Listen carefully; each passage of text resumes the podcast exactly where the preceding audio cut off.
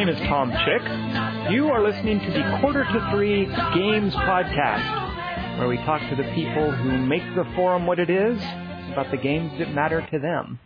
Uh, I am here today with Demon G Sides, who fortunately I don't have to address him as that. Justin, I can call you Justin, right? Yes, that's fine. Now, what on earth, and I, I think I've given you grief about this before, you might have even explained it to me, and I've since forgotten. What on earth is Demon G Sides? All right. Um, it's kind of it's it's it came out of a late night Xbox Live session with a guy I was I was talking to on Xbox Live. I used to have an old uh, Xbox Live account by the name of Omega Merc, and it was kind of getting a little childish. I thought that was way too corny. You know, I, in retrospect, this is probably worse. but uh, he's like, you know, what's your favorite band? And I'm like, oh, the Gorillaz. So it had been recently that Demon Days came out, and um, I kind of combined Demon Days and their one of their uh, B sides, which is titled G sides, and combined them into one. And he thought it was the coolest thing ever. I thought it was the coolest thing ever. I was young. It's the prime of my life. It, it, it beats Omega Mercs. I mean, I, I will say it, now that you've explained Yeah. it. Now I have to say, Justin, I was assuming it was some kind of an anime reference. Uh, I No, actually, which is surprising. I'm actually sitting at my desk here in my room, and I have a Gundam right next to the computer. So you would actually probably be safe to assume that an anime reference would be part of the course, but it actually isn't. And I'm actually really not that into anime. Which, says the guy with a Gundam right next to his. Why do you have a Gundam on your desk if you're not into anime? I like very specific shows. I'm a huge fan of like the Gundam universe. I love all the you know all the different ones. I was actually watching uh, Gundam 00, which is the newest uh, series. Uh, but uh, when I was younger, I used to watch Gundam Wing and all that, and I have what no one except for maybe like Matt Keel's going to understand. But I have a Sazabi figure right here next to my desk because I think it's the coolest looking one. It's Char's during Char's counterattack. I have the Xbox game, everything. You know. You know what? I don't think you're allowed to say I'm not into anime. It, Gundam is anime. I, like, am I? Am I? yeah, yeah. So you just very It- specific it- anime. You're not like an anime file or anything. It's just you. Yeah, I'm not. I, I don't. I don't like like. I don't care about Full Metal Alchemist. I don't. I mean, I know the shows. I've seen episodes from a lot of different anime. I really don't like it. I'm kind of more of like. I like the artsy. I like uh, Paranoid Agent, which is kind of interesting. I haven't finished watching that. Um, Samurai Champloo, Afro Samurai. I like samurais, I guess. Now you mentioned to me before we go into other stuff. You mentioned to me you're a fan of the Koei games, like those which which I think of as big, bloated, difficult to learn, very complicated strategy games about uh, ancient history, like ancient, generally Asian history in Japan or or China. Uh, you're a fan of those as well. What came first, that or anime?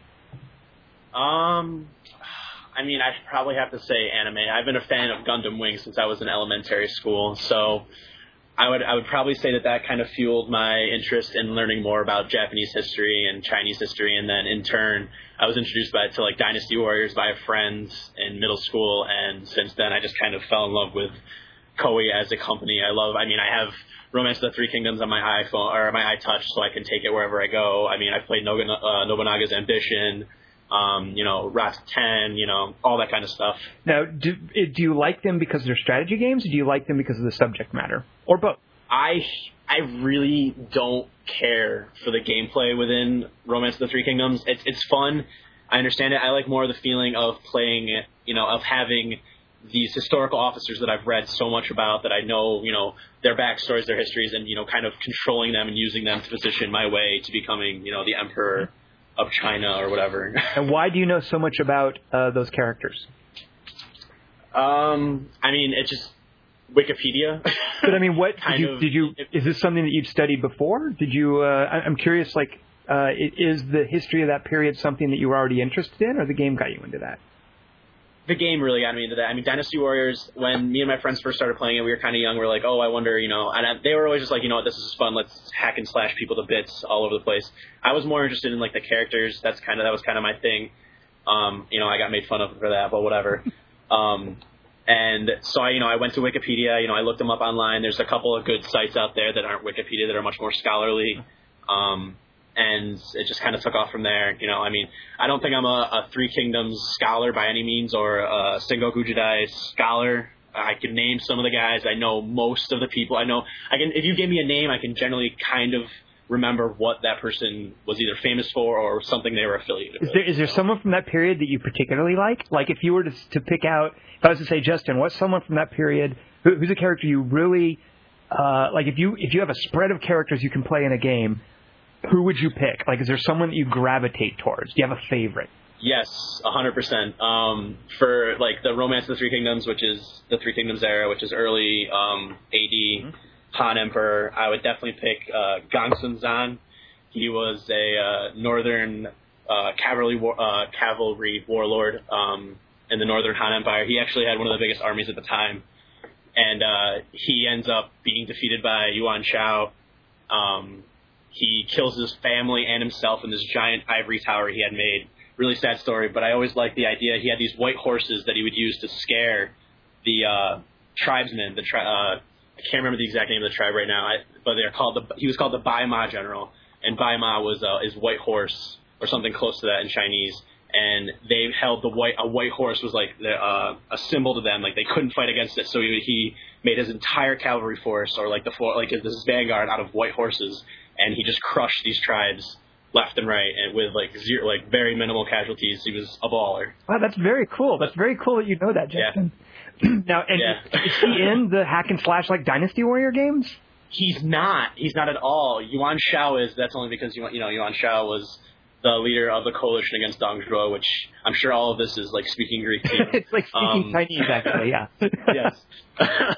um, but I mean, it's it's he's not ever. He's in the the Romance of the Three Kingdoms games. He's never in any of the Dynasty Warriors games.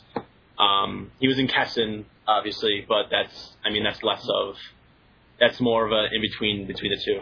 Now, do you find that you uh, like it? It, it sounds like he he lost. I guess eventually all of those guys end up losing in one way or another. That Nobody's found like an Yeah. eternal empire. But is that something that you really like about him? That he has this kind of dark, tragic ending? Yeah, it's it's definitely like a selling point. Um, back in when I was in uh middle and high school, I used to do a lot of uh role like pen and paper role plays with friends over the internet. Um, and I would whenever we did like a, a Three Kingdoms one, we I would always be him because I would never I would and I would always make it my main goal to survive that one particular instance when he fights Yuan Shao and he gets defeated by him. And I, I don't consider myself a great writer by any means, but I think I generally tend to do well. uh, and now you you are a history major in school as well. Is it by any chance Eastern history, or uh, what what particular kinds of history do you study? Um, I, I spent a lot of my I focused a lot of my studies on Japanese history for a while, and then I kind of broadened out just to do general world history. I'm not a huge fan of my own history degree. It's kind of bad, I know. Um, What does that mean? I like, I mean, I, I'm done with the degree. I've been done with the degree for a year. Um, I finished it this last semester. By the time I graduate, I won't. I mean, I don't think I'm taking any history classes my final, my senior year. Um, I started out doing it because I was going to be a teacher. I you know that was kind of like my my what I wanted to do, but I've kind of moved on from that, and I'm going to try to go for a poli sci degree too. Uh, and is you, you mentioned too you're you're active in student government. Uh, is Yes. that part of being interested in poli sci? Is it is it tie into that whole thing? Uh, yeah, definitely. Um, I kind of my one of my friends is a poli sci major. Actually, he's poli sci in history as well, and I always made fun of him for being a political science because they're you know that the big joke amongst me and my friends is that the three you know worst majors you could have are English first and mo- like first and foremost because you don't do anything. um, second is history, or second is poli sci because all you do is learn to bullshit, but you don't have to write any of the papers. and third is history because you have to learn how to bullshit, but then you have to write 15 pages about it. now, uh, what do you do in student government? What kind of stuff? Uh, Um, I, I mean, I got into it. My my my roommates. Uh, well, my roommate, uh, my junior, uh, excuse me, my sophomore year was uh, a representative on our student assembly. We do a very uh, parliamentary type thing. It's very, you know, there's a legislative, there's an executive. It's a three system government, kind of like our own. It's not exactly like it, but basically you started as a representative and then you work your way up. Um, this last year I did do, I was a representative. I wasn't I mean, I considered myself important, but I doubt I was. And then I kind of worked my way onto financial council, which is basically we decide where the two million dollars that uh, our student association uh, makes off of what is basically a tax in the student body. We decide where that money goes, and I had a lot of fun with it. And then basically, that's my job next year. Is I'm going to be the head of that council. He's known as the Student Association Treasurer, and you know it's a stipend position. I get paid.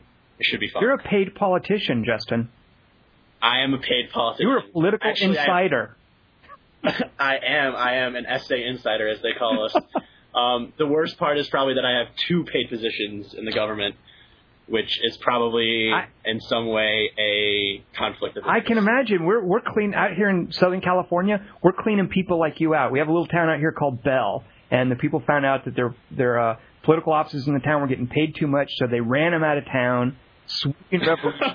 you're gonna you're gonna cause some kind of controversy like that. What's your second paid political position? Um, I'm the events coordinator for the off-campus community council. Mm-hmm. Basically, I set up all the concerts and stuff that uh, off-campus students are paying for. I just want to say when you when Um, you say that, Justin, my first thought. I mean, that sounds like a respectable thing, but when you say events coordinator, I think of someone like in high school who's in charge of like getting all the balloons for the the senior dance. That's that's basically what it is. but on, on a bigger scale, outside of the high school, I have we we have the biggest budget out of all the communities because obviously most people who go to my school do live off campus. Um, and so I mean, I, I don't have a ton, I don't have a ton of money, but I have a respectable amount. I have six or seven um, different events that I have to plan that each have budgets in excess of thousands of dollars. Have you ever, Justin, had to make signs on big old poster boards for an event? like, hey. Not yet. Not yet. Not yet. hopefully, hopefully soon. Now you mentioned being into parliamentary procedure, uh, Robert's Rules of Order right? Right. is that is my Bible I live by. And uh, how, tell tell me a little bit about that. Why do you like that? Why do you like that sort of strictly regimented sort of debate process, the, the format? I have a lot. I have a lot of problems with how Robert's Rules works. Um, I don't know if you're familiar at all with it. I really don't want to bore the people who are listening to the podcast with it. If they want to go look it up, it's a fascinating read. Um, it's really not, but well, now every, the folks know what Robert's Rules of Order are, I think. But what are your what are your problems? So, like, it, it's how a governing body can interact, right? And it's how they. yeah, it's, it's it's basically it's it's the rules that you have to you live by. You know, you don't you don't call out someone by name. You use their title. You know, this is this type of uh, you know motion supersedes this type of motion. I love all that. I don't like how. In the way that it's set up, at least in my school, how we go by it, which may be more or less our, uh, uh, you know, our bylaws than it is Robert's Rules of Order itself. But um, uh, people who are against a, a motion or a resolution or whatever on the floor have to go first, and then people who are for it have to go second. I feel like there should at least be like a, I don't know a minute or two for the people who are against it to go after the people who are Ah. for it to you know maybe clear up something which we can always vote that in. That's always allowed. You can always be like I call for another round of debate you know motion for another round. Um, but it generally isn't used and I feel like a lot of people kind of vote with the most convincing argument. And if and I know for uh, for a fact a few people in our uh, our assembly are terrible terrible politicians but they're great public speakers. Um, you know they're all you know they're very corrupt very very corrupt but they know how to sway a crowd and I, I you know people have obviously won arguments that they should not have won just because that they are able to rile some of the weaker assembly members into doing what they say Did you by any chance see? Uh, I'm sure you must have. The fella, I think his first name is Pete. Uh, Pete Weiner from from New York. Oh, it's your it's your neck of the woods. You're in New York, right? Yeah. Is he, is he Yes, a representative yes, or a congressman? Is he a senator? I mean, or a representative? Is it, uh, he's he's he's probably yeah he's House of Reps Okay. not Senate. Uh, have you seen that great clip where uh, it's it's over the the some kind of health care bill for 9/11 workers, uh, where he's yelling uh, at the other guy to, to sit down? It, it's it was a Democrat uh, Democratic Republican tussle over procedure in this bill. Uh, do you know what I'm talking about? Is it Anthony Weiner gets Not rally Pete Anthony. Yes, Anthony Weiner. Exactly. I, I, I just YouTubed it really quick. I don't think I have. It is fantastic funny? because it's not funny. It's just it's like it's that sort of Robert's Rules of Order. It, it's like what I imagine the British Parliament is like. I mean, he is up. It's like something from a movie. He's up there like yelling, and he's just so emphatic, but yet he's so controlled. Uh, it's just a best case example of like parliamentary drama. We don't we don't get that in the U.S. I think. Yeah, there really isn't enough of that because you know, I mean, a lot. I I don't like how the American system of like the Senate and like that. I don't like the Senate. I like I like the House. I think the House does a very good job. I don't like the Senate because you can just not show up to the Senate and you can still be counted as a senator. Which in our bylaws, you get three absences and then we kick you out. that's, that's harsh. Now, how do you Very feel harsh. about? I think in is it? I think the Taiwanese parliament is pretty notorious. They're They're, they're awesome. Yeah, they- like, they- throw paint at each Yep. other. Like that's awesome. We should be allowed to do that. and they just get into they'll just break out into brawls. It's like a hockey game. It's lovely.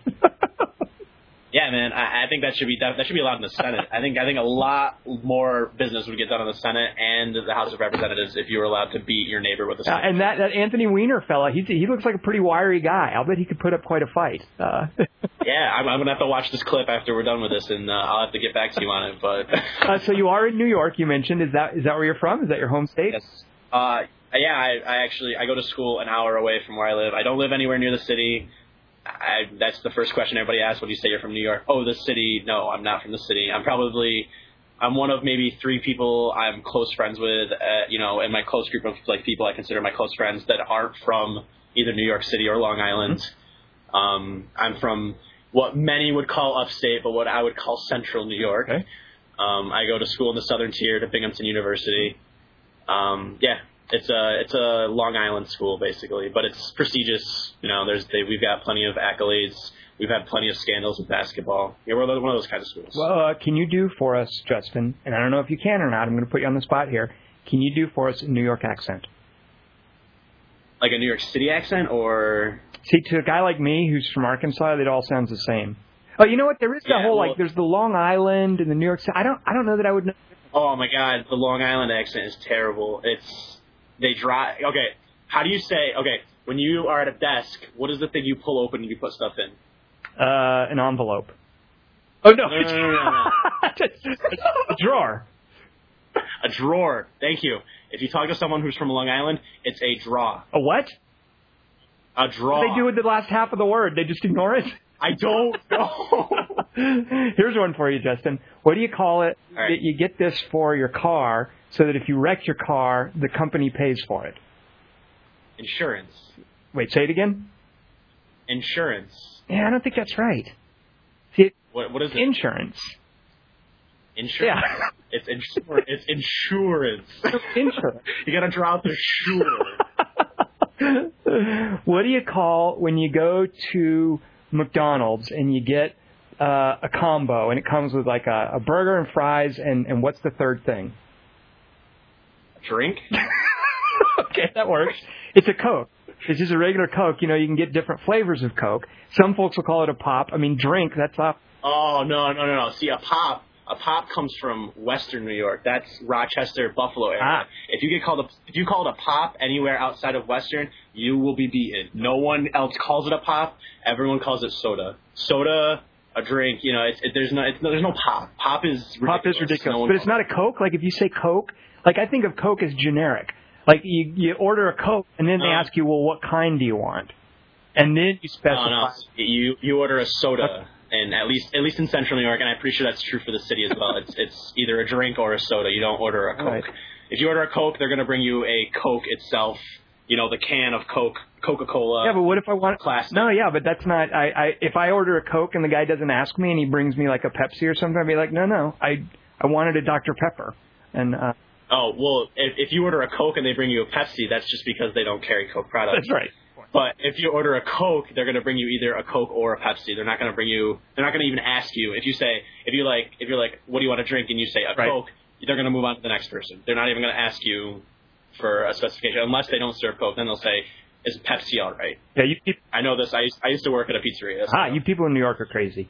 Uh, you, you Yeah. worked at a pizzeria, huh? Was that the yeah. I, was it the worst job you've ever had? Have you had a worse job than working in a pizzeria?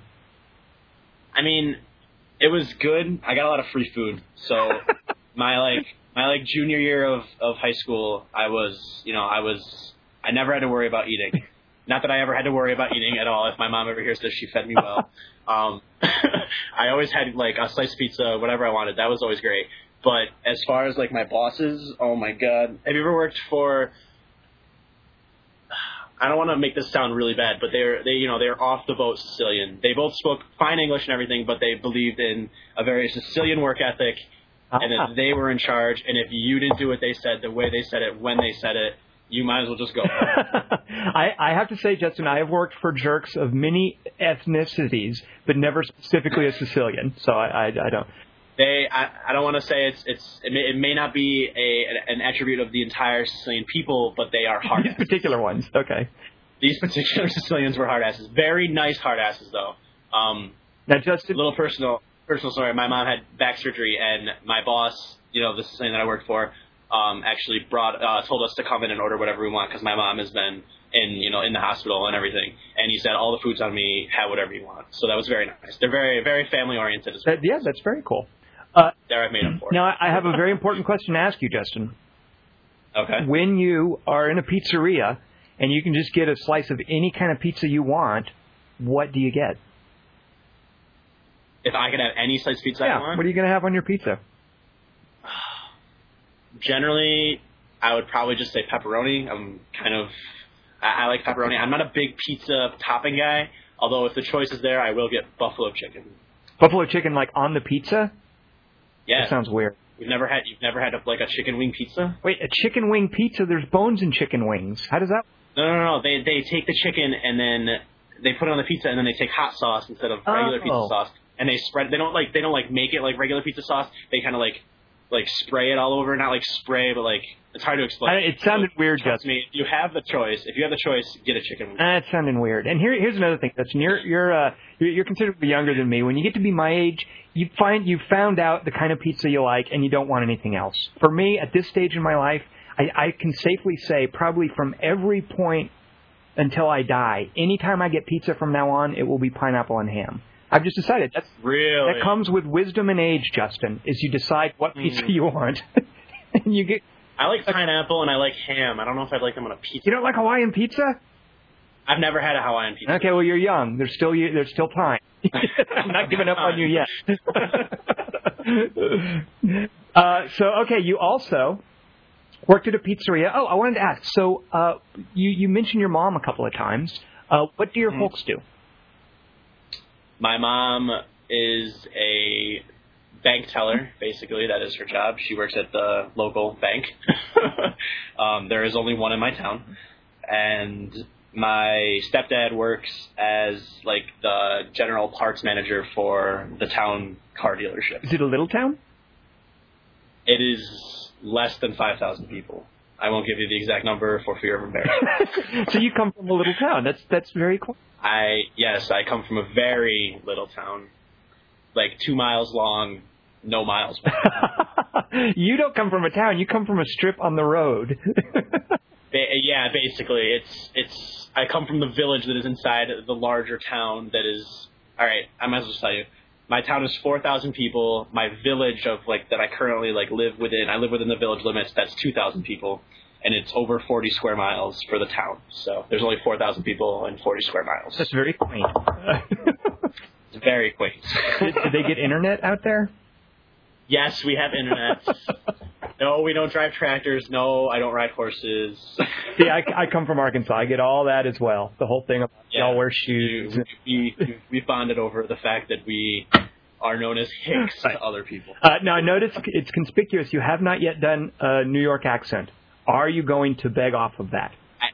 I don't. I, I don't think I can do a New York accent. I don't. I don't have the same accent as that. My accent is much is very different from anyone from the city.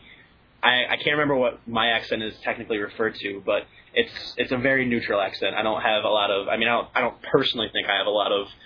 Like, I don't have like a Boston. You Right. know, I drop every other letter. Um, I don't have. uh you know, the uppity Long Island. I can't finish saying the word drawer. Does your mom have an accent? Does she sound different from you? I mean, I think so a little bit. I think I've, I think I may have adopted some of like the Long Island, New York uh, City accent, like you know, the way some they say some of their words, the way the way they like express themselves a little bit, just from being around people. But my mom has basically been in the area most of her life, so it's a little bit different. Uh, now, you registered for quarter to three, the forum, when I think you were nine years old. Is that correct? Yeah, it was. I was actually five, Five, right. And you had just learned to type. I, I was my first computer. It was like a play school laptop. No, um, So explain how you came to the forum and, and what exactly right. happened. Because I was party to this. I sometimes feel bad about it. But well, why don't you uh, explain how you came to the forum? All right. If, if if my memory serves, I think I was actually looking up information on Dynasty Warriors, one of the new games. I think it was number five that was coming out at the time. Um, I believe I was looking up information from that, and I someone had made a thread on QT3. I stumbled upon it. I just started looking around the site. I really liked, you know, the, the level of discussion um, that was going on the site. It was, you know, it was, it was higher than like NeoGAF or something awful. You know, all those other huge forums of full of people. And the only previous forum I think I had been on was the Killer Movie forums, which no one knows about. Um, so I signed up. I emailed you. I actually I I waited like a month because I I feel bad, but I didn't read the rules right away. Nobody does, Justin. That's okay. Nobody does. um, I didn't read the rules right away, so I went back. I'm like, why am I not activated on the site? I look on the rules. Oh, email you, and I'm like, okay. So I email you. I told you the full story. I was under the age limit. You seemed to like me for whatever reason, and let me on, and it all went well until all went well for basically. I think I joined when I was either 15 or 16, so either a year and a half, almost two years, and then something happened when I think you mixed in a whole bunch of raw accounts without actually. I think it was one of the first no vetting Right. here, have fun. You guys report who you think is evil, and I was a casualty of that because you actually sent me a PM that said, "Don't say anything about your age." I forgot about that. That's right. literally, literally five minutes before you sent that PM, I goes, "Oh no, I'm gonna get banned because I'm only 17." And you're like, "Well, you forced my hand," and I was out of the running I guess that's. for about a week. I forgot. For about a week right, right. because I created a fake account and used that for a while. Which was fine, which is cool. I, I forgot about that whole thing. That's right. I and anyway, I feel bad. I'm so like you are to me, Justin. You're such a a, a, a significant member of the community. I mean, and I said, really, well, I, I mean. I said this to you before we started recording, but I, I sort of have this, and I know I hope I don't sound patronizing or condescending, but I have this like little brother regard for you. I mean, uh, the, you were this cool kid that emailed me when you were like I think when I was 14, I don't think I would have been anywhere near as capable of writing a dignified email as you are. Uh, and I was like, wow, this guy's really cool. Uh, and it was cool seeing you around on the forums. And uh, so anyway, I'm I'm really glad you're here. I know you have said other people have have sort of treated you like a little brother at times. Uh, yeah. so you are Bill D specifically. Shout out to Bill D. Bill D is great. I think Bill D treats a lot of people like a little brother. uh, but anyway, so I'm I'm I'm glad you're here, and I'm I'm glad you're officially of, of age. By the way, can you can you drink yet? Are you 21? I I can drink, not legally though. When you drink, what do you like? What do I um if I were to perhaps choose a an alcohol that I am fond of, I would either say I, I like whiskey a lot. I'm a whiskey. I like bourbon. Does does it does it Um, because I don't? It's been a while. Does it suck not being able to drink legally? Is that a big deal? Not really. It's not hard. Right. But do like do you ever want to like It's never been. do you ever want to go out to a bar and get a drink and you get carded? Like, does that ever happen? Like, are you ever like at a at a dinner and you want to drink before dinner and you get carded? Is that that This is this is the thing. I I'm six foot four, two hundred and ten pounds. I have a scraggly hobo beard. Um, I don't get carded very often. I, I look old enough that people just kind of either, if they do card me, I not gonna say I have a fake, but I have my ways of getting around Aha, it. And sneaky. at the time, most times I don't. I think I've been carded maybe once when I've gone to a bar with my friends. that must have been embarrassing. Did you get busted? Like, did they then say, "Sorry, you can't drink"? no, because I, I knew one of the other ah. bouncers, and he just said let it go through. So I've actually never had to run into that problem. Now, if I'm not mistaken, I don't think I'm confused. I'm pretty sure this is you. You have palled around with a fellow named John Holmes. Is that correct? No, That's not you that has a picture of you and John Holmes. no, I have a picture of Ron my- Jeremy. Good lord. Oh, Jesus. You would name something. and now, for the folks listening, why don't why don't you uh, tell us some? What are some of the movies that Ron Jeremy has been in? oh, he was in um, Boondock Saints. Um, wow, look at you! Good work. thought I thought I would corner you there. Well, well, prepared prepared a little bit for this interview, but uh, um, no, it's, it's, it's a, that's actually an SA insider type story. Um, it wasn't actually part of uh, student association at the time, but my friends were, and one of them runs the conservative newspaper on campus. He's a really close friend of mine, and he needed a photographer, and I did air quotes. It's people at home can't see that. Um, to go and take pictures of the event so that he could cover it in the newspaper. and I went with one of my friends who was the reporter. We got press badges. We got to meet him backstage. He's a really nice guy. Um, he's actually he is actually a New York native, um, so he kind of knew the area, and we had a nice time chatting. He's a really nice guy. Good. Well, uh, that's that's quite an accomplishment. Uh, but you know, you know what, Justin? Come talk to me when you've met Peter North. Then I'll be imp- Yeah. I don't even know who that is, by the way. My friend. yeah, sure you don't. uh, so I I I cannot wait. Uh, and I'm just going to jump to this. I can't wait to start talking to you about this one particular game. Oh no, you know what? Before we do though, uh, Okay. let's let's like pretend we're working our way up. So we've gone from everything else. Let's just skip over. We we've done politics and religion. We're working our way up the forum. Politics and religion, your student government. Then what comes next is TV. You're uh, Yes. What do you like on television? You mentioned that you're into Mad Men, right? Yeah, I've, I I always push Mad Men off. I didn't think it could be a seriously good show coming out of AMC. Um, I thought Breaking Bad was the limit of their you know creative potential with having an awesome TV series. Um, I was wrong. Uh, I have a friend who uh, he's actually the guy, one of the guys I'm living with. He's like he's a TV and movie fanatic. He watches everything, everything he can get his hands on. He watches, and he's like, "You need to watch Mad Men," and I'm like, "I don't know. It doesn't really seem like something I'd be into." And so we sat down and watched the you know the first episode, and I was hooked immediately. I think I've watched I watched the entirety of season one in like a week, and I'm halfway through season two right now. What hooked? So it's awesome. I like it. I mean, what hooked you about like the first episode? I've seen the first episode as well. Maybe I've seen a couple of the, the first few. Uh, and while I, I like what they're doing, I love the period piece. I just haven't. It hasn't really grabbed me yet, and I'll, I'll give it another shot. But what was it early on that hooked you about Mad Men? Oh, I, I definitely the setting. I really, um, I really like the, you know, the '60s. You know, everyone smokes, everyone's cool. You know, they have this like air of, you know, they drink in the office, they smoke in the office. Um, and Don Draper, obviously. I mean, come on, who can't be in love with that guy? Is that Jon Hamm? he, yeah, he's the yeah the main guy. He's he's he's amazing. He's a great actor, and the, his character is just wonderfully written. I, I love just the entire like persona that he has. You know, he cheats on his wife, but then can go home and lie directly to her face and tell her he's done nothing. And you know, it's it's just it's great. I, I just love how the drama, everything, all the inner office politics. Mhm. It's great because it, I mean, it kind of reminds me of the student government. I really don't want to go back to that, but it's it's you know it's we have an office. You know, there, there's an office for our student government, and it reminds me a lot of you know the inner office relationship type thing that goes on, and I just like the way the characters interact. So you're not watching it like is it currently you're watching DVDs? Is that correct?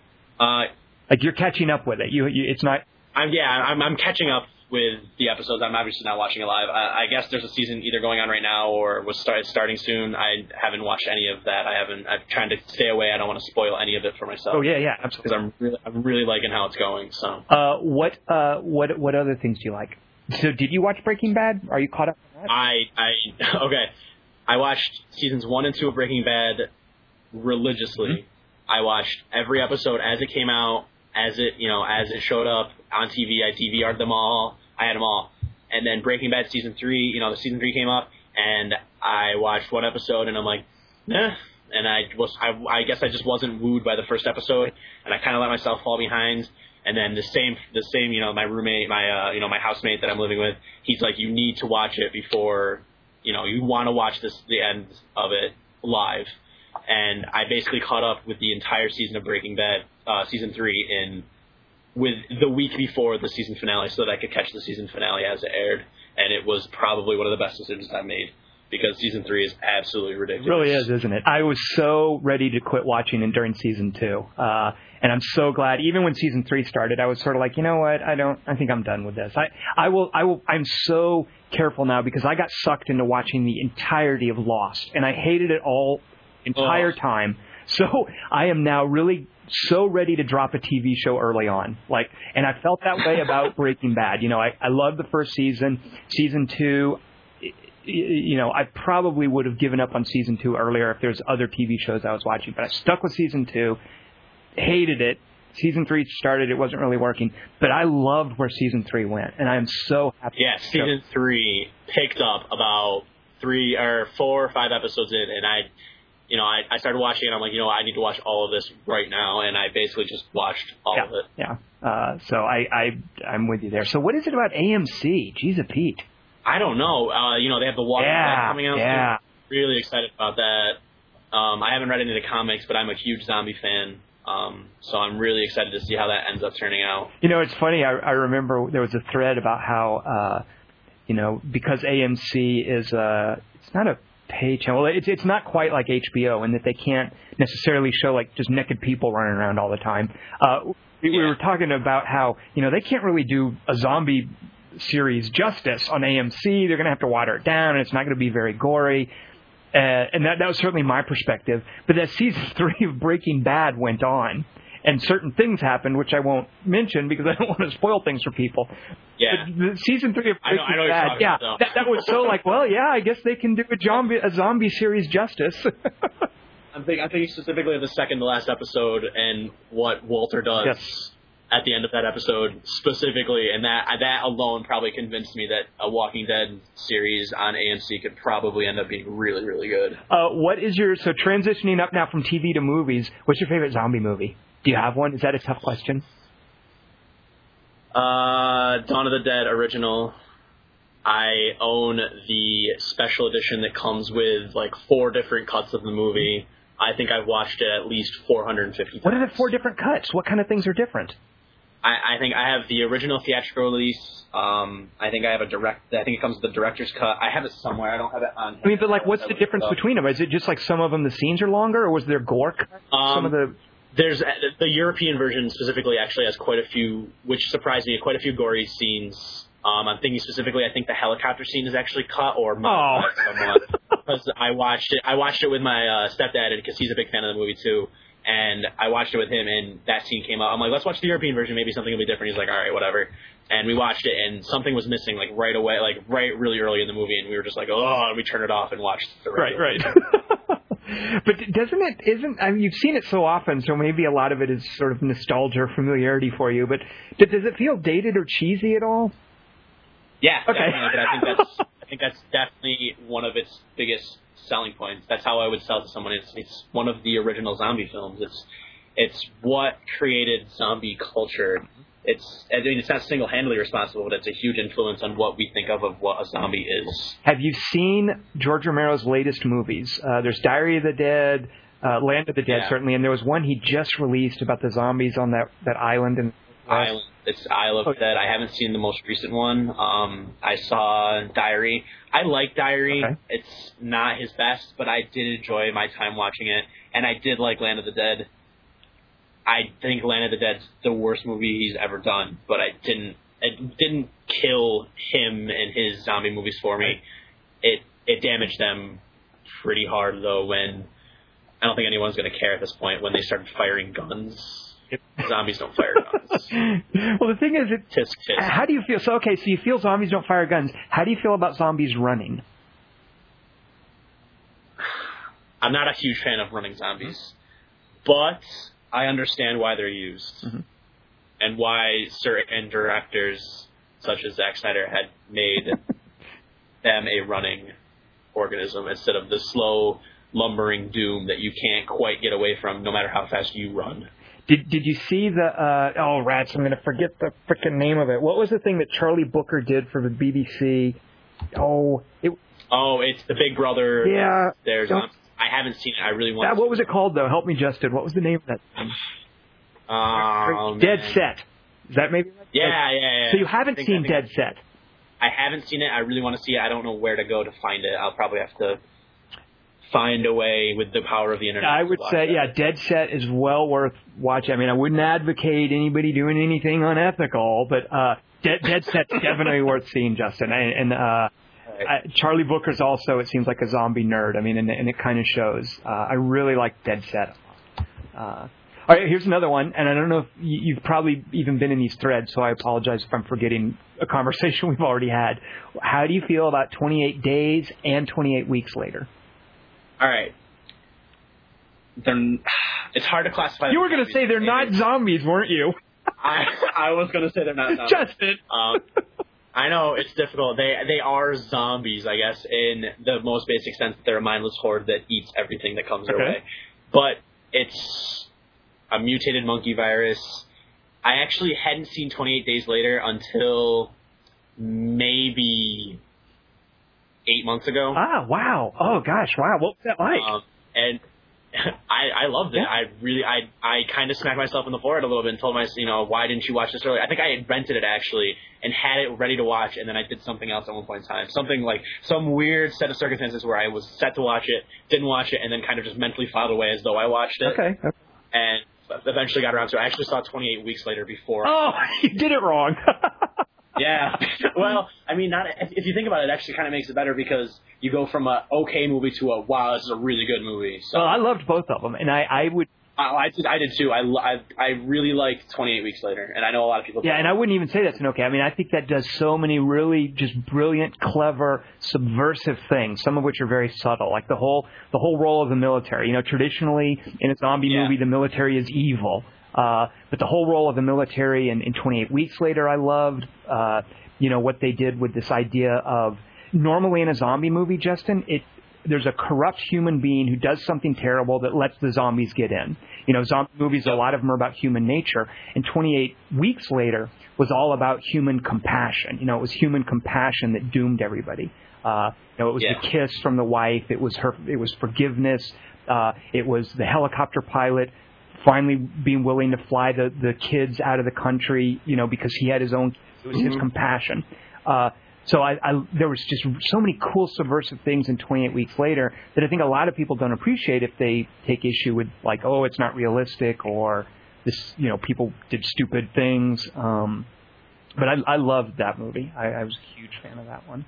Yeah, I I really liked it too. Um, and I guess I can't really add anything but to you. I mean, it just it, it, they're not zombies. Okay, that's a, that's a fair point. But I'm here's saying- I, I don't not. I, I think the zombie genre, like I don't, I don't think in a way, and I don't, I don't mean this to sound as like I'm slamming the door on you, but I don't think there's really room for zombie purists anymore.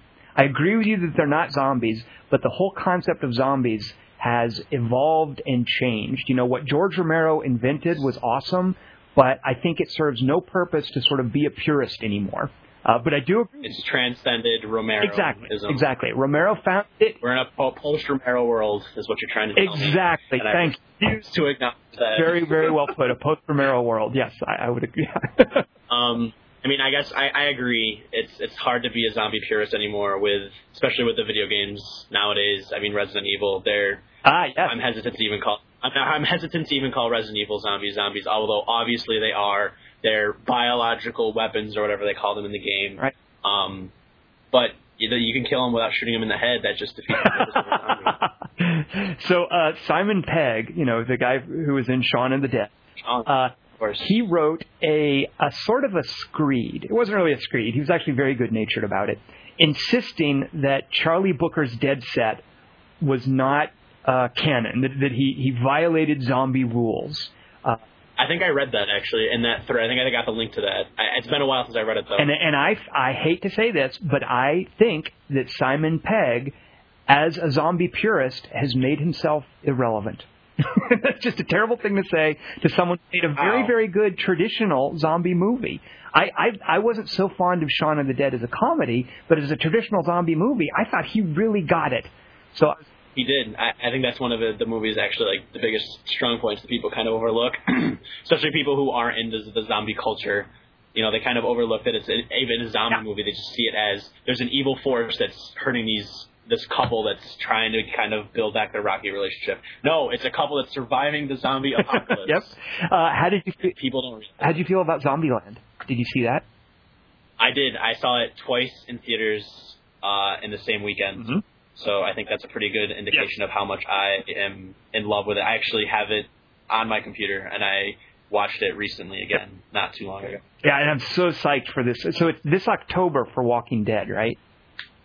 I think Yeah. so. That's It, it's soon. It's soon. I've seen some of the production stills from it, and it looks kind of cool. I'm hoping it does well. I haven't read any of the comics, and my my comic book friend uh, told me not to do it if I intended to watch the TV series. see, I know what At least I think that might be a good idea. Well, I I can't imagine what they're going to do with it. I only know the first few uh, uh, issues, um, and it it seems really oddly character based rather than event based. I mean, any good zombie movie is, but from, from what I recall, there are long stretches where they're dealing with things that aren't really zombie related, and it felt a little soap opera y, and maybe that's just the nature of comic books. But I I didn't really resonate with it that much. I mean, it's it's zombie stuff, so you got to like it for that.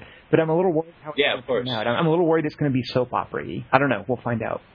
Um, Hopefully not. I mean, I actually, I'm thinking about a zombie. So I'm thinking of like zombie Days of Our Lives, and I think it would be kind of cool. But well, you know what? It, Dead Set. You got to get your hands on Dead Set. Uh, I'll leave. I, I will try to figure out a way to do so. Oh, you know what? There's another big zo- zombie event before Walking Dead in October. Do you know what it is? I can even give you a date if you want. Does September 28th mean anything to you? Oh, you know what? You know what, Justin? Actually, it might be 20. It's the 21st or the 28th of September. Hmm. And as soon as I tell you, No. you're probably going to go, "Oh yeah, Oh yeah. Uh, what is it? Dead Rising 2." Oh yeah. See? um, I've actually I've got points sitting on my account waiting for them to release the uh, the Day Zero. prequel. Yeah, yeah. Yeah, I want to buy that. I don't know if I'm going to buy the actual game though. You, you, can I tell you a secret? You can't tell this to anyone. I don't even think I'll Okay. tell you, but I'm going to tell you because it's just you and I here. Uh, I've got a like a, a print review copy of Dead Rising 2. Uh, Really? yeah. Oh my God. Oh, that's all. Is it good? I'm, I'm loving it. Yeah. I mean, I. I Awesome. I mean, I, I haven't put. I, the thing is, I'm reluctant to like really get that far with it because I, I I've sort of been playing it and I'm like, oh, this is great. I want to keep playing, but I kind of want to wait for the real thing. It, it feels a little fake because there's there's like debug code printed in the upper left corner, and I'm I'm sure it's Oh, okay. very well. And I'm also thinking, you know, a game like Dead Rising, you, you know, you're leveling up your character. It's got that whole RPG aspect, and I'm thinking, you know, I don't, Yeah. I, I don't want to waste. I, I sort of feel like I'm spinning my wheels. If it's not going to save, it's like playing the beta of an MMO when you know your character is going to get deleted. Uh, Yeah. but I'm so excited about the 21st or the 28th or whatever day in September it is. Uh, Oh, maybe I, I I have it on my GameFly, so if, if it's good on GameFly, maybe I'll just keep it from GameFly. So maybe you just convinced someone who loved the original Dead Rising and wasn't planning on getting number two, did you have? at least not to own it. Why you weren't? Why you're not a zombie? Yeah, okay, Justin. So I'm a zombie fan, but you're not. I'm a college student. I've got to worry. I've got to. Okay, when I buy games, I look at multiplayer, single player, and factor how much time I'm going to be able to spend on both of them combined versus the sixty dollar Okay, price tag. you know? And I've actually I skipped over the first Modern Warfare. I never I never owned the original Modern Warfare. Um, I haven't owned a single Battlefield game since Battlefield 2 on the ori- I actually I didn't even buy it for PC. I bought it for the original Xbox. Um, I skip over a lot of major releases. I don't. Right, I, fair enough. I'm not. I'm a gamer, but I can't. I can't. GameFly is now that it's finally working for me. I've had lots of trouble with GameFly in the past. Now that it's finally working out for me, I think I've played like maybe like ten games in the past month, and I've you know it's the only way I've been able to do it is because of That's, GameFly. that's so. fair enough. However, I, I'm not calling your, your credibility as a gamer into question. I'm calling into question whether or not you're really a zombie fan because you just now admitted on this podcast that you did not see 28 Days Later until literally years after it was released.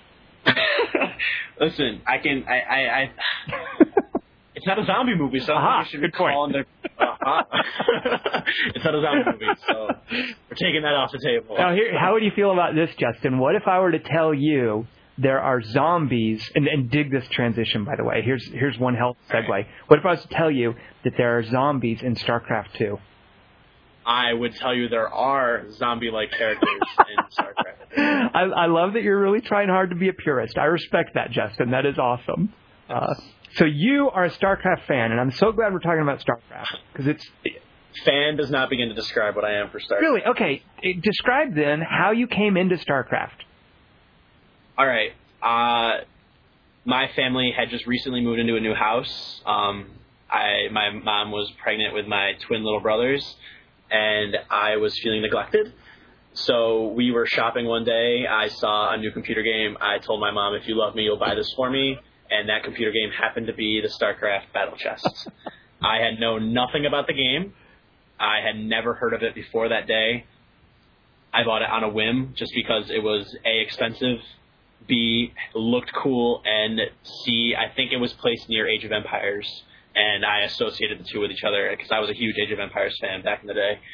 Um, and so I bought it, installed it, I beat all the campaigns, didn't play it again for like a year or two, got back into it again, then I got into multiplayer once my family, you know, got everything settled in their new house and everything. I started playing internet, and that's kind of where StarCraft grasped onto my life and is yet to let go. Okay, now talk to me a bit about playing. So you play the campaign, you're done with it for a while. Talk to me about then coming back to it and discovering the online multiplayer. Had you done a lot of online multiplayer in any other kinds of games, like shooters? No, um, I mean I was young um, when StarCraft StarCraft came out in 1998. I was eight or nine. My family, my mom is one of those people who thinks the internet is full of perverts, pedophiles, and you know Bible thumpers. So if I was going to associate myself with any of those people, she was going to do it on her time with her monitoring it. She had, you know, she said she had all this interesting, you know, technology that could tell her what, what I was doing when I was doing it. But I quickly found out that that wasn't true, and that's kind of when I started doing online gaming a little bit more. Okay. And StarCraft, StarCraft was actually, I think, my first major online game that I played more than just like a casual once to see what it was like. All right, so here you are. You're uh, you're like a young teenager. You've played. I'm like 10 or 11 now. I turn on StarCraft, right. kick on my my dial up. Right. Um, I hop on, game crashes immediately because it's dial up and someone was calling us. Eventually, get into a game, get stomped by some other older gentleman who then proceeded to call me names, and I decided to not play regular StarCraft for a while. And instead of doing the match, like regular matchmaking at the time, which is just, you know, join a game and hope to God the other person isn't, you know, a 12 year old Korean kid on speed. Mm-hmm.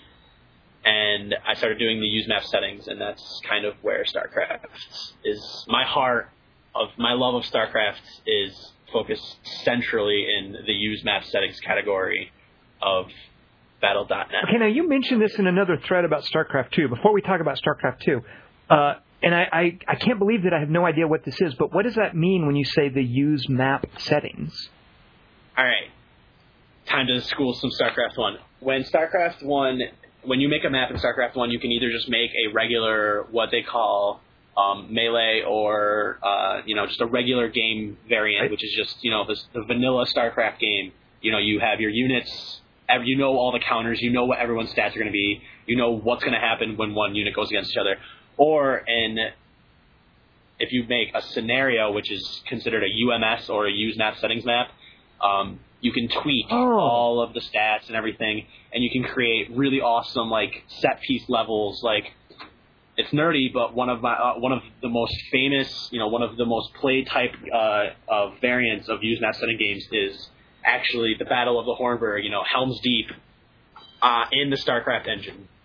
And I think I've played at least 700, 800 games um, defending Helm's Deep against an orc, an orc invasion. Or okay, wait, hold that thought. I, playing an orc hold that thought. I cannot wait to get into this.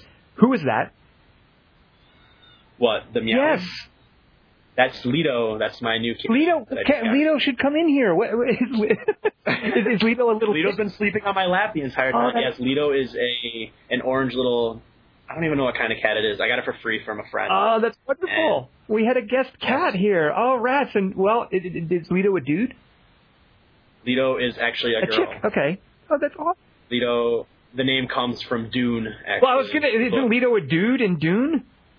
It Leto is a Dune, but I, I justify it. I justify it because Leto is actually the mother of I think Apollo in Greek mythology. I, I had to justify this to a friend because it, she had actually known that where the name came from and is like that's the dude's name. You cannot name that cat Leto.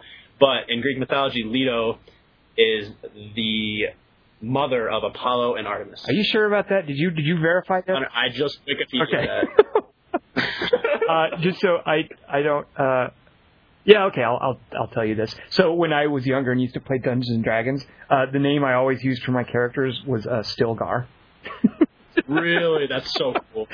I wish I played Dungeons and Dragons because I would definitely use more names for yeah, that. Yeah, I, I wish I had discovered Dune before. Dune is actually like my new like pastime. That's all I do now is read all the Dune books. I read the original, and now I'm reading House of Atreides, which is by actually Frank Herbert's son. Um, because my local library didn't have Children of Dune or Dune Ah, Messiah. that makes me want to go back and read it. Like I loved Dune when I was a kid, and I, being an adult now, I'm curious to go back and read it. Dune is amazing. So real quick, Dune is one of how do you feel about there, there's a David Lynch movie, and then there's a recent, and I've heard good things I've about. watched them all. So so is this recent made-for-TV Dune good? Yes. Um, it's I I would I'm not hesitant to say at all that I like it better than I like the David Lynch film. The David Lynch film is weird, isn't it? I mean, it's very there's a lot of it's really yeah, weird. yeah. It is. Uh, I mean, it's David Lynch, so what do you Exactly. expect? Um, my friend was actually telling me while we were watching it that he turned down. Um, I think it was Return of the Jedi to do Dune, thinking that it was going to be a bigger movie or something. I think it's either. I think I think it was Return. Uh, yeah, uh, the, the dates seemed to sync up that it would be Return, and it ended up almost. You know, it ended up. He he took his name off the project. He's not listed in the original theatrical release of Dune. He removed himself from it once it went to video, and and subsequent releases, he's obviously had his name back once it's got you know the cult following that it has now. right. But All right. So uh, I like I like the Sci-Fi Channel Dune series is definitely. oh, that's right. It's Sci-Fi Channel. I forgot it because I kind of I kind of work for this it's guys. I forgot of- about that. it's one of the highest watched Sci-Fi Channel miniseries ever. How many episodes is it? Do you know? Do you know how long it is? It's well, uh, there's two of them actually. There's Dune, uh, there's Children of Dune, and then there's the Dune series, like the one that's the exact uh, uh, the movie. They did the, the first book in the series, and then they did Children of Dune, which feature, which actually feature, uh, features um, Paul Atreides' son Leto becoming the God Emperor. Um, which both of them are fantastic. Um, I think they're each three episodes, or one Oh. is three and one is five, or something Like an hour long each? It's it's um an hour, an hour and a half, I think. Okay. Each. It might just be three full hours, but it's definitely worth. uh, You know, you don't want to do it all in one sitting. You you definitely want to be like do an episode, go do something else, then come back and do it because you know like anything that's three hours long, eventually you're going to get a little bit bored. Right. Um, but it's definitely worth looking Okay. at, at least looking for. All right. Well, if But Leto comes back comes back in, tell her to tell her to uh, to chime in whenever she wants. That was adorable. She's playing. She's she's playing with my headphones. Oh, that's now, adorable. Uh, okay, so uh, you mentioned so there, there's the uh, a user map setting, and it, it's it's this hor- it's this battle from uh, from Lord of the Rings. Like, are the the units different, or it's just a map? it's it's it's the map variant, and then it's you know it's just a regular StarCraft like like graphics. It's nothing changed in that, but all of the units are renamed. Like Marines become like Rohan archers, and you know they're three ranks deep on this. Which it looks some of the maps actually get pretty good. At least looking at the mini map of looking like the actual castle. You know the actual Hornburg Helm's So it's basically it's a Um, custom layout, sort of, with its own. Of, Yeah, and, and and you know it's got its own special triggers so that like every ten minutes, you know, four thousand orcs spawn in this certain spot, and then whoever's in control of the orcs can kind of you know either move his forces out or use like a single guy that tells all of his units to attack a single spot.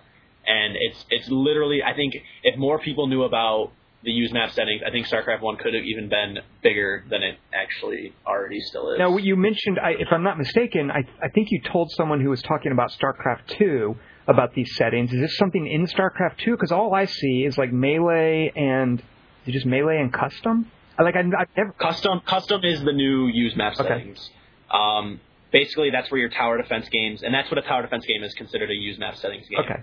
Um, when tower defense, you know, kind of sprung up on um, StarCraft and Warcraft three around the same time, they, you know, that's where you would find, you know, your your amazing tower defense, and that's where they are now. And it this kind of brings me to my first and probably my biggest gripe with StarCraft two is Battle.net. Is it and how it treats custom maps?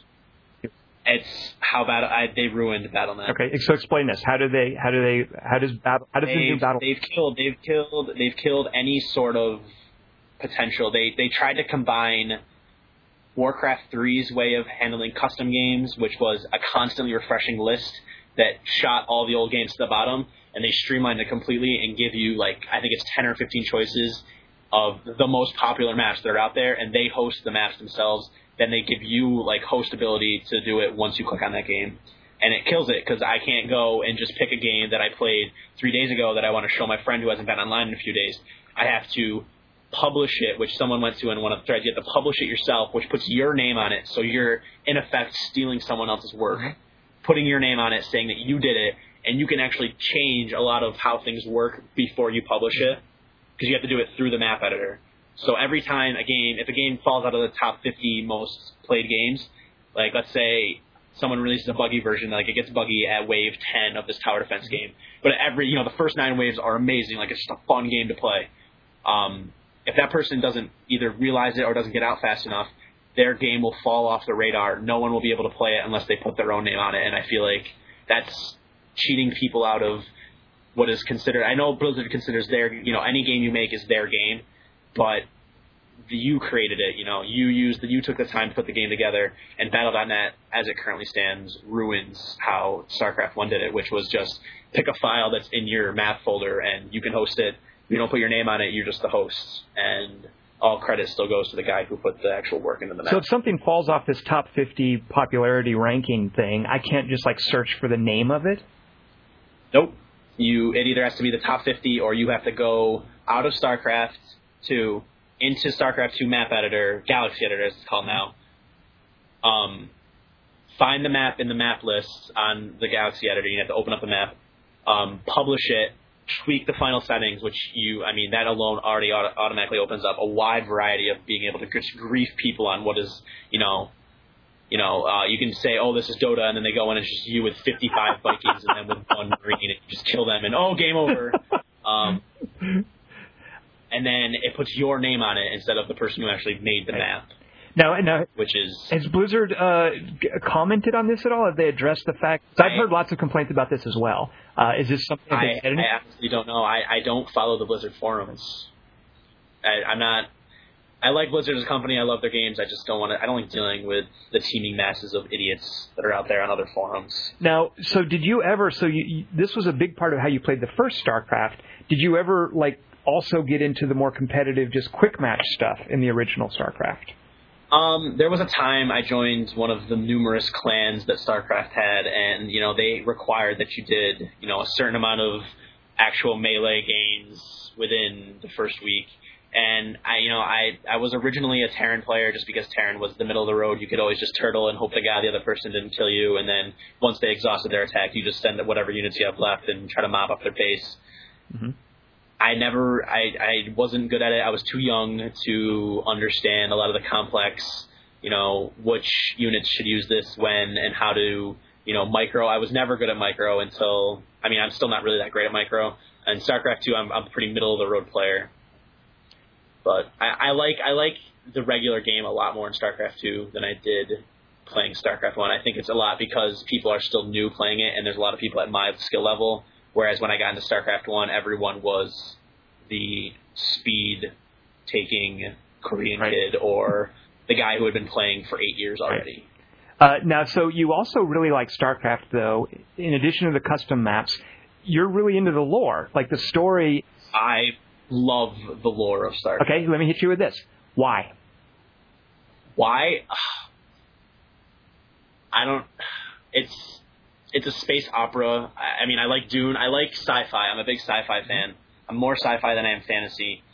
And StarCraft was something that a not a lot of the people, not a lot of my other friends knew about. So I always had something to talk to them about. When like I always had something to tell them. I like I like telling stories to people, especially about stuff that like I'm doing or like a game. Like my friends are like, "Oh, what's StarCraft about?" I'm like, "Oh shit, now you have to know about it. Here's everything you need to know."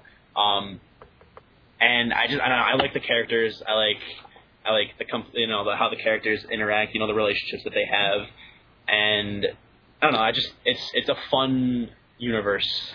You know, the humanity at, in this in this specific part of the universe is basically a bunch of truck drivers. You know, they're all redneck hicks. They were all prisoners. I don't know if you know the backstory, but they were prisoners from from Earth. They were just shot out into space, and you know, hope to God you find something. Go deal with it yourself. These were the people that you know. These were mass murderers. These were psycho killers. These were like terrible drug lords. They were bad people, and they just shot them into space with on these super carriers that had they were programmed to try to find the next inhabitable place, and most of them crashed. A lot of them died, and whatever survived is you know it's scum of the universe. But now they're leading their part of the. Now, let me ask you, Justin, real quick. So this this thing that you just told me, like I knew that there was a theme of rednecks and hicks, and and I also knew there was something about prisoners. Is this stuff in the game, or is this stuff from uh, other? You'd have to you'd have to read the manual to figure out the original booklet that came with the battle chest. I don't know if it came with the original release. Like I never owned any. I didn't own StarCraft before the battle chest, but um, what came out in the um, what came in the manual was basically it told you, you know, Earth is under it wasn't it was under the central rule, which is called UED, which actually the UED is the the the is the Terrans that come in that you play as in the Brood War expansion. Right. Well, who's the Dominion? Um, you know, the, the, Dominion is what comes out of is is what is is the owner of is, it's called the Koprulu sector. Um, nerd. Um, that that's that's um, the Dominion is before Mengsk. Yeah. Because the Confederacy is what comes out, right? Yeah. Well, pretty sure I'm not mixed. Well, the, the Confederacy is like like Raynor and Mengsk are, are members of the Confederacy, right? Is the Confederacy the rebellion or? Yes, the Confederacy is the rebellion. Now you got me doubting myself. well, I'm the last guy though to, to be asking about this stuff. Uh, yes. Um, but anyway, so there's basically. Go ahead. Okay, no, go ahead. No, you go. Well, you, so you, a lot of the stuff is, is from exterior sources. Like you mentioned, you've you've read some books, so you've managed to fold like a lot of what you know about the lore is from sources that Blizzard doesn't necessarily put into the game, but that probably informs a lot of what you know about the game, like as you're playing it. Um, uh, yeah, yeah, I definitely say that. Um, I mean, the books are never. I mean, there's obviously there's a book about Raynor, there's a book about Kerrigan, there's um, a book actually now that just recently came out about Mengsk. Mm-hmm um, you know, his, his, his upbringing under Angus Mengsk, who was his father. Um, he has a really cool backstory. I think his backstory is awesome. He's he uh, Arturas Mengsk was basically he's he's from uh, like uh, a noble family, which are basically they're, they're just a wealthy family on Tarsonis, um, and his father is a political dissident. He hates his father. He never wants to be him. He doesn't want to do anything with that. He wants to be a prospector out in the middle of nowhere. Arturas Mengsk, who ends up becoming the emperor of the known, you know, you know, their known universe, basically. And his father is actually killed by the Confederacy, is the is the original government that gets to place that uh, gets taken over by Mengsk, and he makes the Dominion. I just looked this up on Wikipedia. Okay. Um, so the Confederacy actually sends one of the ghosts, kills Arct- uh, Arturas' father and the rest of his, you know, his family, except for Arturas, who's not there, I believe, and actually cuts his father's head off and does it and leaves a headless body and takes the head back to whoever rules the, rules the Confederacy at the time, and that kind of spurs like this whole just uh, you know this destructive behavior that you know that eventually leads to Arcturus taking over and defeating the Confederacy. You're, you're an apologist for Arcturus Mengsk, who's the villain. he's not a villain. He's just misunderstood. Very nice. Uh, so all right. So going into StarCraft two, then. Uh, Okay. How did you feel about the fact that it was going to be split over three separate storylines? Because the first StarCraft, they, you know, it's got the the Terran campaign, then I guess it's the Zerg, then the Protoss, and it all gets folded together. Did you have any misgivings about it being split into three separate games with three separate with three distinct factions for each game? And how did you feel about that after playing it? When I first heard, I was really upset. I thought they were really like I thought this was a bad idea. I thought it was going to cheapen the experience as a whole because I mean half the fun is playing you know through that entire grand like grand huge storyline that you know each each campaign doesn't step on any other campaign's foot. It's all in succession. Like in the first game you play as the Terrans, you know you get through the Terran campaign and where the Terran campaign ends off, the Zerg campaign starts up. And then where the Zerg campaign ends off, the Protoss campaign starts up. So it was this one long storyline that none of it ever treaded on each other's story. None of them ever conflicted. So you didn't like play a mission one and then you play a mission in the other one that undid what you did in that previous mission. Um, I thought that was a huge benefit to how the entire game operated. And when it first came out, I was really worried that, there, that it was going to be kind of boring. And having now finished the campaign, a little bit of my skepticism was validated. It wasn't the greatest campaign they probably could have been put together, but I had a good time with it you know, I, I, sat down and beat it in three days, which is pretty unprecedented for me. I don't want to say I have a, a, short attention span. I just I can't do the marathon gaming sessions very often. Now I want to do some spoiler stuff real quick. So anybody listening who has not finished the StarCraft two campaign, fast forward about we'll, we'll give you ten minutes. Uh, All right. So uh, you guys get out of here if you care about the storyline. All right. So how did you then feel about how it how it ended up? Like what happened with Kerrigan? It, it blindsided me. I did not expect that whatsoever. I didn't. I didn't even expect them to have to actually get to Char. So when I started up those final missions, and they're like, "Oh, we're going to Char," I'm like, "This is unprecedented. Either Kerrigan's not going to be there, or she's going to escape, or something. You know, it's going to be really crappy how they're going to end this." And then they bring up the, artifact, and I thought the artifact was just going to eliminate all the Zerg on Char, and they were going to clean Char, you know, use it as like, you know, as a basis for how the next campaign takes off.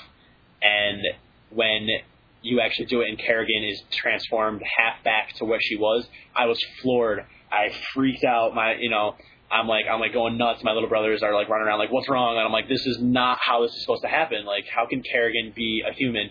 But now that we've discussed it, kind of on court, uh, you know, on quarter to three, people are basically, you know, what it's been, what it's basically people are calling it right now, and I'm pretty much in agreement. It's going to be the next one or whatever the Zerg campaign is going to be. Kerrigan using her still somewhat their Zerg powers, which is obviously all of her Zerg powers is concentrated in her hair. and she's gonna rally the Zerg to the Terran side, and then the Protoss campaign is gonna be the three of them coming together, and they're just gonna wipe out this new hybrid that Duran, who has not been mentioned at all in the first and the second game here in the in StarCraft two, which is upsetting because they should have at least given him some sort of shout out. Now, who is that? Um, who is Duran? Samir Duran. Oh my goodness. um, and Brood War, you start off the Terran campaign, which is also the first campaign you have to play in Brood War if you want to go in sequential order. As and one of I think it, it, it's actually the first mission you meet Samir Duran, who's supposedly a Dominion agent who wants to help the UED get rid of the Dominion, mm-hmm. which is Arcturus Mengsk. And it eventually comes out that he's actually an infested Terran. And when you go to the Zerg, um, you go to the Zerg campaign, Samir Duran is now an infested ghost, and he's you know he's helping Kerrigan, and then at the end of the Kerrigan campaign, you find out, oh no, he's not an infested ghost, he's actually a Xel'Naga, which is this overlord god species that created the Zerg and the. Wait, so we've seen a Xel'Naga? Technically, I. It's hinted that he's a Xel'Naga. He looks just like a regular black guy. He's not like a, like a powerful. He doesn't look like an omnipresent being. He just kind of hints that he either was a Xel'Naga or is like a fallen Xel'Naga, and that he's trying to bring the hybrid of the Protoss and Zerg together, which is one of the bonus like secret missions that you play as Zeratul in the first game, or in, in the in the Brood War expansion. You find the Xel'Naga in the stasis. You don't actually see it, and Samir Duran basically says to Zeratul, who is the Protoss uh, Dark Templar guy, he basically says, you know, you're too late. You know, the hybrid's already been launched. Yada yada yada, and then Duran disappears, and you don't see him again Although apparently someone found his name in one of the other characters, which I think is just I don't think that's anything to look at. I think that just might be a coincidence. Did, did, it, did, did it his name backwards? You don't you think that's a coincidence? I think that I think that's what it said. It might be, but the guy that they show who has his name is this pasty old white dude. So maybe Duran can be a chameleon. I mean, he is a Xel'Naga. He can probably do it. Yeah, exactly. He breaks all the rules, Justin. Yeah. I'm kind of disappointed with the art direction they took with the hybrid as well. It reminds me. I don't want to bring up the Warhammer 40k argument because I don't like that argument. I think yes, obviously there's similarities. I don't think StarCraft ripped it off. I don't think Warhammer was obvious. Uh, Warhammer, Warhammer, and um, Starship Troopers were obviously both huge inspirations, but I don't think. I think the hybrid looks too Warhammery for a game that's obviously taken some sort of visual cue from that series to kind of build their own series. I think it's too much towards the Tyranids from Warhammer 40k, which I'm not a big Warhammer 40k fan. Like I don't know anything about it. I've never played Dawn of War. Well, that's a lie. I have played Dawn of War, but I wasn't a huge fan of it. I, I mean, I never got into it. I didn't have a computer that could run it. I'm sure it's a great game.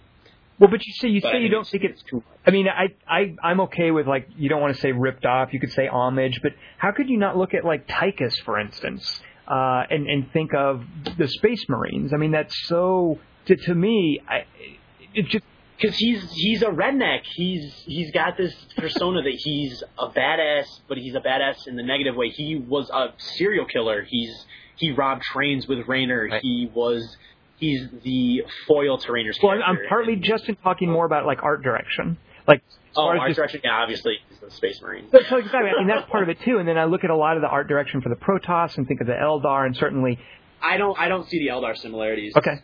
I mean, obviously it's there, but I don't think it's as. I think the original Protoss. I don't know if you've ever seen them, but they looked a lot different. They were basically just Eldar in the StarCraft world. They were like green, and they had like metallic armor that looked just like the Eldar. They came a lot to change from the Eldar, and I think the Zerg actually don't look very much like Tyranids either. I think the like the the sickles are like obviously the you know the the, the scythe arms, the appendages obviously, but they're more they're more insecty than they than they are. I would say they're close. The Zerglings are definitely more closer related to the buggies from Starship Okay. Troopers than they are the Tyranids. But I think this weird Protoss hybrid, Protoss Zerg hybrid, is basically just a Tyranid in StarCraft, and I don't appreciate it. Let, let's get down to brass tacks then. Let, let's talk gameplay. What? All right, so now that the spoilers are kind of out Yeah, of yeah. the way, So there's no more spoilers. Uh, and, and yeah, I agree with you. By the way, I mean I think it's so obvious, and this is in a way one of my. I mean, I'm not a fan of the story, but and, and kind of one of my problems with it. I think it's so obvious where it's going and what the next installment is going to be. That- yeah, I'm a little upset. Yeah, and I just feel no sense. Like I kind of don't care what's going to happen next because I kind of feel like I already know. And there were, I, I just, you know, you also.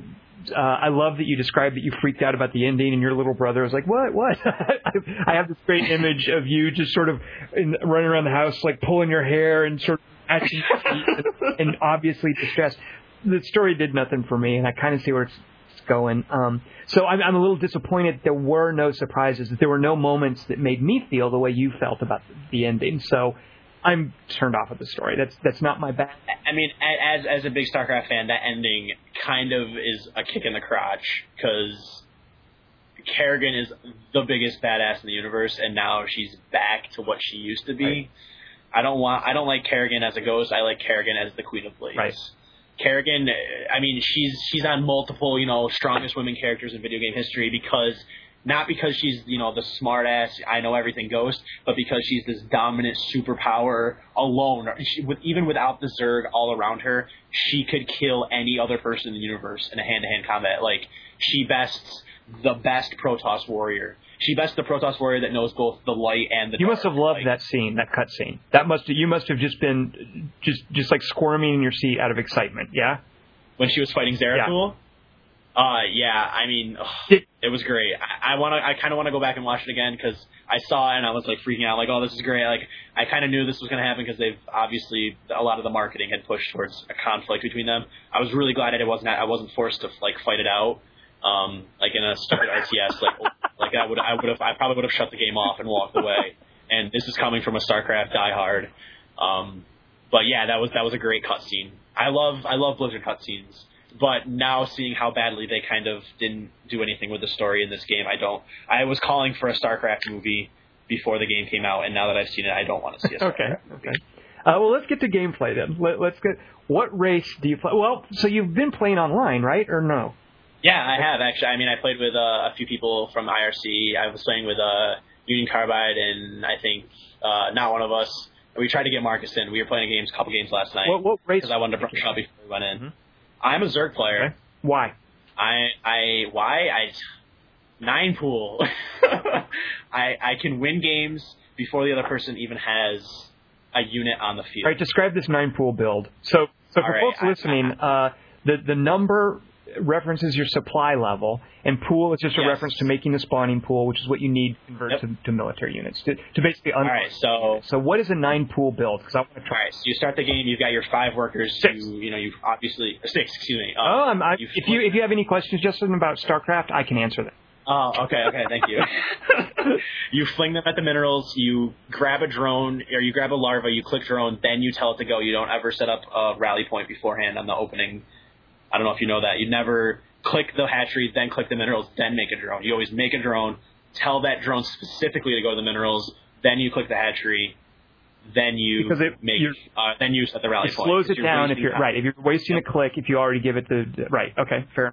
They give you 50 minerals at the outset. That 50 minerals should be spent within the first three seconds. Okay. Um, so you, spe- you, you you you build that drone and you keep building drones. You don't do anything. You don't even. I wouldn't even say scout. You can tell you click your overlord. You click randomly on the mini map and hope to God that what you clicked is near. And you certainly don't send a drone out to scout because you need it, right? Absolutely no no no no not, not in this not in an early not a Zerg at least. Never do that in Zerg. You never scout with a drone. You always scout with an overlord. Um, you just keep building drones. Once you hit nine drones, you stop.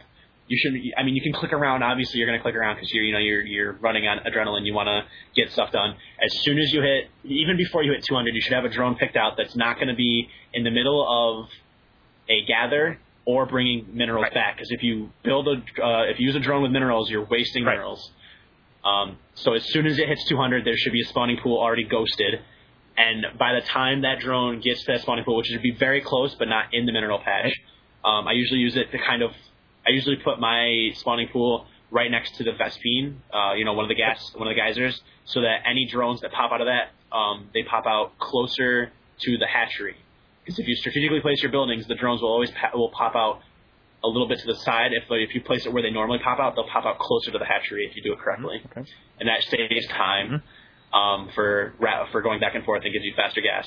Um, you're not going to have gas obviously at this time. So once that uh, is done, any you shouldn't have any minerals. But by the time you know you, sh- you're, you should have a good, you should have nine, you should have eight drones at this So you've used one of them for Um, the spawning. you you pop out two more drones as soon as you can. All right. You max out your Um, supply there.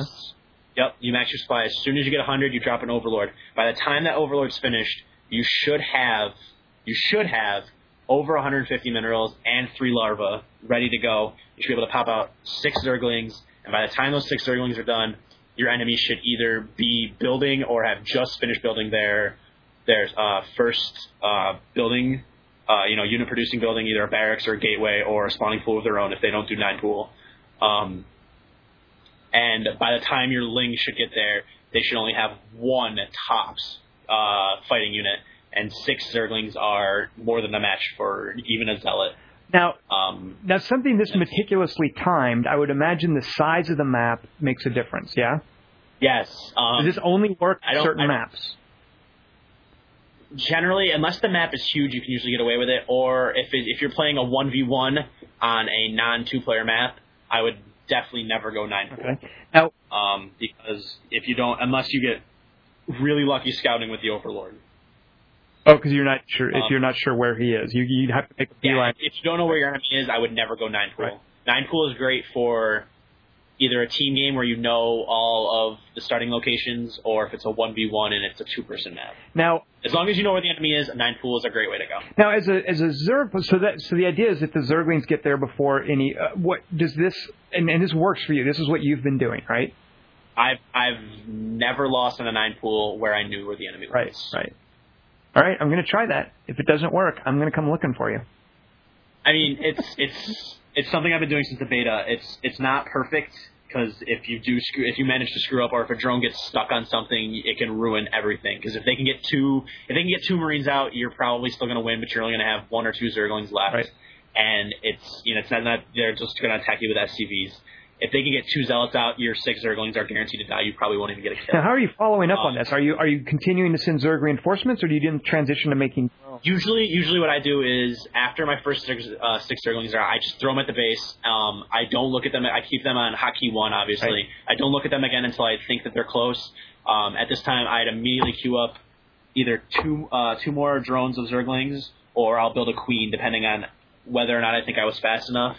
Um, if I don't think I was fast enough, I would generally do two more Zerglings so that I can kind of guarantee that I'm going to have at least something to keep them on their toes, keep them producing units to defend against me instead of producing an economy. And then once the queen does, you always, you know, if you, I don't know if you play Zerg at all, but you constantly do spawn more larvae. You know, you do the, the larva injection on your uh, hatchery and it doubles the hatchery produ- uh, production capability basically Right. at any point in time. And after that, it's just, you know, building your economy back up. Um, I usually follow a nine pool if I don't win with either a roach. Um, I try to go quick roaches, and then I, if I get to the point where I'm after roaches, I'm either not going to win or I'm going to probably go to air. I don't like hydras. I don't like hydralisks at all. What's wrong with Hydrolis? I think they killed hydralisks. I don't like them. I, they don't. They don't work the same way they used to, and I'm used to playing them on Halo or on excuse me, not Halo, on StarCraft. Uh, how how did they like? What, why do you not like how they work? Uh, Hydras were a tier one unit in StarCraft one, Right. and now they're a tier two unit, and they just don't. Blizzard killed Zerg anti-air in tier one. Zerg Um, anti-air. What what what anti-air is in tier one? I mean the the queen. There is the no queen. there is no anti-air in tier one, and that's it's that's dangerous. If if you let an enemy get a banshee, you're basically done. Um, I've lost plenty of games against Terrans who just quick went to Banshees and just tore me apart because I don't ever build an evolution chamber. Ever. I don't think I've ever built an evolution chamber in a regular melee game. You should try it with your roaches. I know, I probably should, but if I, I mean, if I'm producing to the point where I think I'm going to win with roaches, I usually have 15 to 20 roaches, and them with burrow, and no one builds detect detection units ever until they can get an observer, or if it's a Terran player, they may build a single missile turret, and then by that time that they have a, you know, if I see that they're they're turtled in, I'm just to put, you know, 25 zerglings and 15 roaches at the at the the choke of their base, and just wait for them to come out. Retreat once they come out. They're to keep coming forward. Then I just smash into it, so I'm not in any range of their siege tanks. And by that time, I'll have a gas up. I'll probably have an expansion, and I'll have my Nydus network. And I was actually told by uh, uh, Union Carbide that I'm probably one of the few people he's. I am one of the only people he knows that uses Nydus networks as effectively as I do. I am a huge fan of the Nydus network. I think that's the best thing that they've ever added to Zerg. They didn't have anything like that in StarCraft One. They had they had the Nydus Canal, but it was a one to one. You can only it can only go between two bases. I, I don't know if you've ever used Nydus network, but it's Yeah, you wherever you have line of sight, you can build uh, the other the far end of the worm. Yeah. So what I do is I throw an overlord at the towards the back of your base where you're not looking ever, and I drop one Nydus worm there. But at the same time, I also drop a Nydus worm behind your minerals. If I can, if I can have an overlord inside of your minerals, I'll do that. You're gonna kill the one behind your minerals. You're not even gonna look for the other one. so you've built two Nydus worm like I built I built two Nydus worms as quickly as ah, possible because you're never gonna look for. I like that. I like that a lot. You're never. You're gonna think, oh, there's this nice worm, kill it.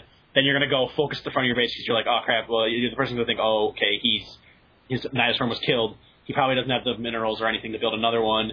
And if he does, it's gonna be in the same spot. So I'll leave a few token forces here to kill it, and I'm gonna put everything in the front of my base because he's gonna have to just charge it. Very good. Because, and by that point in time, the other Nydus worm's finished, and you've got 50 Zerglings in your minerals. So, what, are you? Uh, have you been playing the quick matches, ranked games, or just custom stuff? Uh, yeah, I was playing with uh, Staff Sergeant. Me and uh, him and I went. Uh, I think it was three and zero on three two v twos in a row. Well, here's what I'm wondering. So, what uh, what what league did you place? we didn't finish our placement. Oh, okay. um, when I placed in the when I placed in the beta, I was actually only in Bronze League, and I think that's probably good for my skill level. After an early game, I kind of fall apart because I don't know where to spend my. I know minerals. I'm the same way. I, I get I get I get a little overwhelmed because I always have I always my average like minerals like unspent Yeah. minerals is always in the Oh, I kick acid on- and I'll, I'll have zero gas. yeah, I rocket unspent resources. That's that's probably my best uh, stat. Is unspent resources. I always beat everyone on the map in that one. Uh, yeah, I, I usually win that column as well. Um, I I kill gas. I'm a big. I like big units. I like big units that can do a lot of damage quickly, and that's those are gas heavy units, and I never have enough gas. I'm a huge fan of Brood lords. I don't know if you've used the brood lord. Brood lords are probably the coolest unit in the game. Um, they're they're the flying tank of the Zerg yeah. forces. I love. so them. yeah, yeah. So let me, let me brag a little bit. I'm definitely a Zerg player as well. Uh, and oh I really? think at this point, let's hear let's hear your open strategy. Well, I, I don't. The thing is, I, I I basically ripped one opening strategy. Well, there's two. I basically have two builds that I kind of know. One is counting on the other player not having any anti-air. It's weak against Terrans because their Marines can shoot anti-air. But it's basically just a straight up Mutalisk rush. It's all about getting three Mutalisks in the back of his base before he has any opportunity to get anti-air. Uh, it can even take on if he spits out a few Stalkers. If he's a Protoss player, I have no problem with that. Um, but it's a matter of just, just Okay. channeling Mutalisks to the back of his base as soon as possible. That's been very effective for me. Um, and then the other one is just a, a an early sort of roach rush. Uh, is just get a bunch of those guys out. Um, I love roaches, by the way. Uh, Yeah, I used to. I used to have. I had a, a build in the beta that I think got killed when one of the status up in one of the updates. That was basically I could have twelve roaches in his base before he got out. You know, his Ah. second tier one unit. and and roaches just they they rock against any of the other early units. I mean, they really just. I, I'm just real. They tear. Yeah, yeah. they tear hard. they have a lot of health. They have that great regeneration if you've got burrow. Know And, Burrow, I mean- I've so not used Burrow, but you talking about I. It's something I keep wanting to play with. Uh, so you talking about Burrow makes me. Next time I play, I'm going to start fiddling with that. Uh, Uh, if you research the roach burrow wall move, right? it you eh, like I said, a lot of people don't build. if you're playing a Protoss player, you're guaranteed for it to work at least once before you realize that he's going to need observers. You know, it's so funny, But Justin. can- I, I think of the few times that I've been caught unawares by something stealthed, and I keep telling myself, I cannot believe I don't have any observers ready. I don't have any way to detect stealth. And even when I'm playing team games with other people, Yeah. they don't either. Okay. And I, I, I need to think about turning that around on other players because if I don't have stealth, I kind of know what I'm doing. Surely the other players don't as well. But I've always been a little gun shy, thinking, well, yeah, of course they're going to have a detector. Everybody knows to do that, and I don't even do that. Uh, so yeah, I can't wait to try some stuff with Burrow. Uh, Terran's the easiest one to kill stealth with, and Terran actually has a lot of good stealth. Like the Banshees, Banshees are great stealth units. I love stealth Banshees. Cloak Banshees are great, are great. Um, but they also have the easiest stealth detection. You know, they just have a command center with they have the orbital command or whatever it's called, and all of a sudden any any sort of stealth is thrown out the window because a scan from that is only 50 energy. That's 50 seconds. That's nothing. Even if you attack with um, stealth units or even burrowed units, it doesn't take long to charge up a scan if they don't already have one charged. exactly. Yeah. Uh, so the thing, But Protoss is Protoss is susceptible unless they build cannons or they have uh, observers. the They have nothing to help. things, right? Right. Uh, so the thing that I've been wanting to try lately, and this ties into being a zombie fan, even though you think they're not zombies, I really want to. I really want to work infestors into my build. I don't see them that often, uh, and I, I love their flexibility.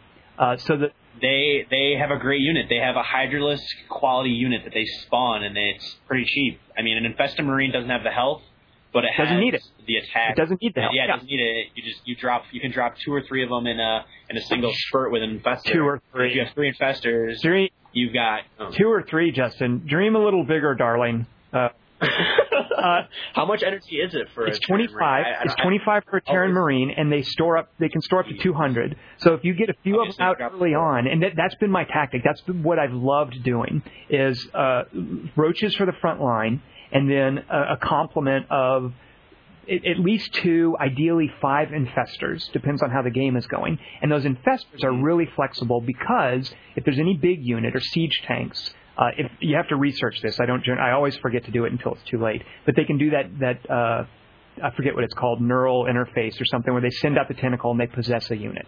Um, so that's effective there. That fungal infection thing. Have you ever seen that in in? Yeah, it stops units in their Oh, tracks. and they not only that, Justin, but like if you if you can situate that on a good group of Marines, it freezes them and then kills them. I mean, basically weakens them.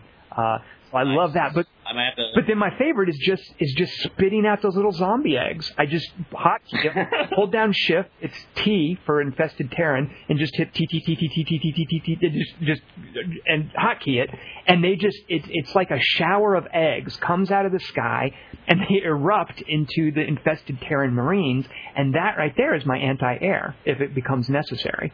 Uh, but that's all. yeah, they have good DPS too. Yeah. so they're not even bad to have. and, and so ex- exactly, and that's a way too. Once I'm if I'm making like a, a strong push with the roaches, just complement that front line with infested Terrans. So that's the build that I've been working on. It uh, you know, it's gas heavy, so it's not really good as an early rush. Uh.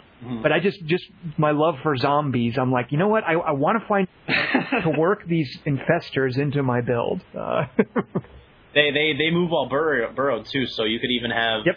A strike force of roaches if you have the you know the uh, the deep tunnel claws and then the infestors. You can sneak right into someone's base, that's and what, yeah. I'm I'm 100 percent sure that an egg doesn't set off you're being attacked. So you could drop Terran Marines into his supply line, you know, into his economy, have them start tearing up. He pulls back forces, roaches pop up behind the forces. They're sandwiched. There's a strategy. Exactly, and that's what that's another thing too. That is the the infestors the only other things that can move while burrowing. So my infestors with roaches, I, I love that. That's default too, so that's actually a really good Yeah, unit. yeah, great. Hmm. So, Maybe I'll have to work in some festers into my strategy. so so one of the things though that bums me out. So I've been playing the the quick match. I'm in the I, I I tend to be pretty consistently in the top third of the silver uh, league. I'm, I'm happy with that. I'm Mhm. sort of working my way up. It's, it's very gratifying to have started in bronze and seen that sense of progression. But now I, I really want to try Protoss and Terrans but I'm not good enough with them to to be to get into the kind of matches that being in upper silver league I'm afraid is going to drop me in. Like I don't feel like I have the like I'm in a good place to practice a new race and a new build, and I hate that. Uh, like I feel like it's sort of ossifying me with my the Terran builds that I know already. Uh, Yeah, I, I have I have I tried to play a Protoss build in one of my placement matches and I died And then I think I had like two stalkers out, and he had like 15 banshees, and I was dead. And I was like, this is not even worth me trying. Yeah. Uh, so what? Uh, so uh, if you if you weren't playing the Zerg, like the, you would pick Protoss. That would be your second one to start. I, I tried it and I suck. I think I would pick Terran. I know I have a I have an all right Terran. I think I can do all right with Terran. Doing just having played it as a StarCraft one, most of the build times are roughly the same. It's not the same game, but I think I could adapt you know, my regular Marine medic ball into a Marine Marauder medevac ball. I don't think that'd be too much of a problem. And isn't that that's sort of like the default base like baseline build is just Marine medic, uh, yeah. uh, uh, Marine Marauder, Marauders, and, and medevacs. Yeah. Yeah, that's basically that. That's that should be the core of any Terran army, and then you supplement it depending on what you want to specialize right. in. Okay, so let me uh, again just to brag. I had a great game today where I was just doing that that that roach build. Um, Mm-hmm. And I could, uh, you know, we had a quick fight where I had roaches, he had marauders and marines. I ended up sort of coming out ahead, but we were both sort of beaten back from that. Uh, and so I'm building up a bunch more roaches in my base, but I've also gone ahead and, and leveled up my, uh, I guess it's a hatchery to a lair, um, because I want to get my infestors out. Uh, so, but then he, I see that he does the little uh, scan on my base, and he sees my infestor building, so, it, and I'm like, well, you know what? This guy obviously thinks I'm not going to have any air units. Like, like, so I just transitioned. Once I saw that thing, I transitioned to Mutalisks because I knew he'd been doing Marauders, siege tanks, and Marines. Uh, not even Marines, really, just Marauders and siege tanks. Um, so I, after he did the scan, I waited for it to go away, and I started my Spire to get out Mutalisks.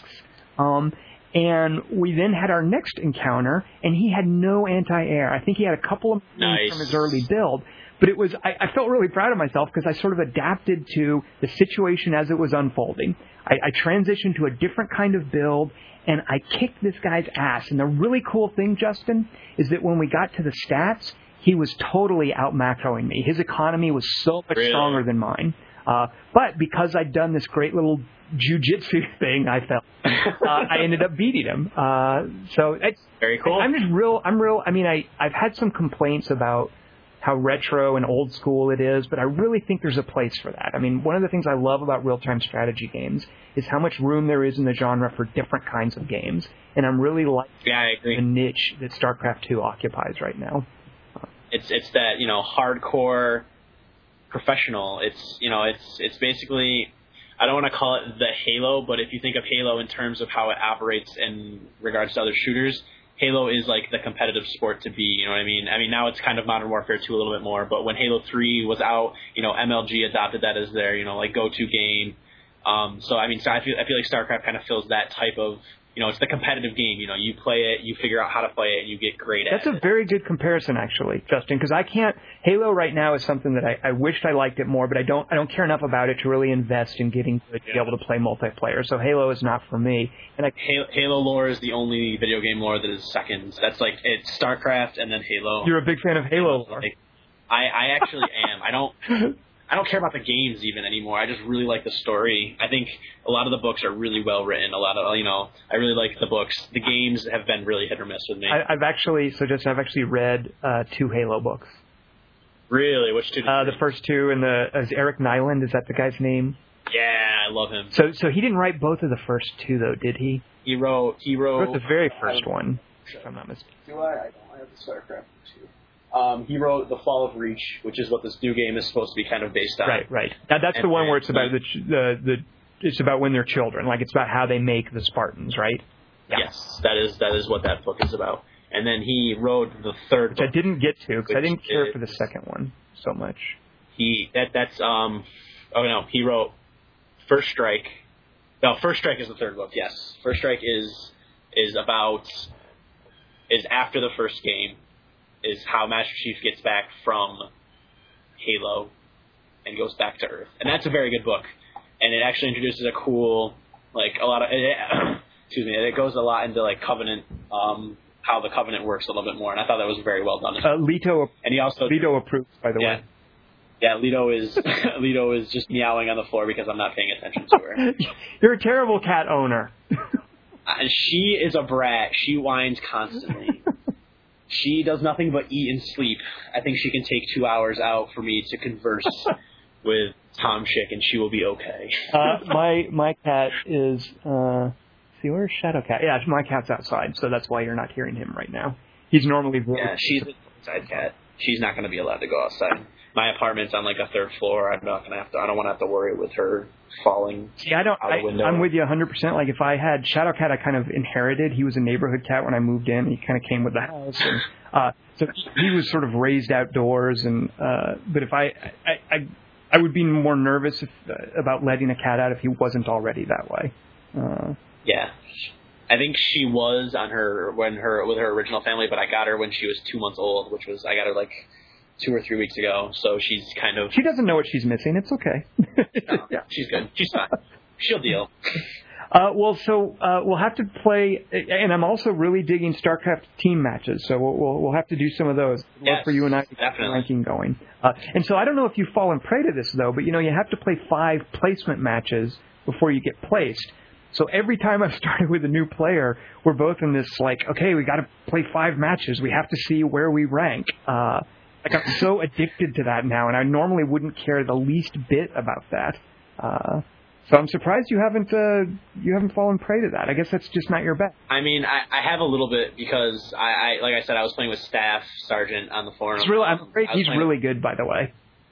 He's he's great. He has a really good Void Ray build for uh, Protoss. He can get out like two or three Void Rays before, in the time it takes me to do up to generally either roaches or whatever I go to next, either whether it be Mutalisks or Hydralisks.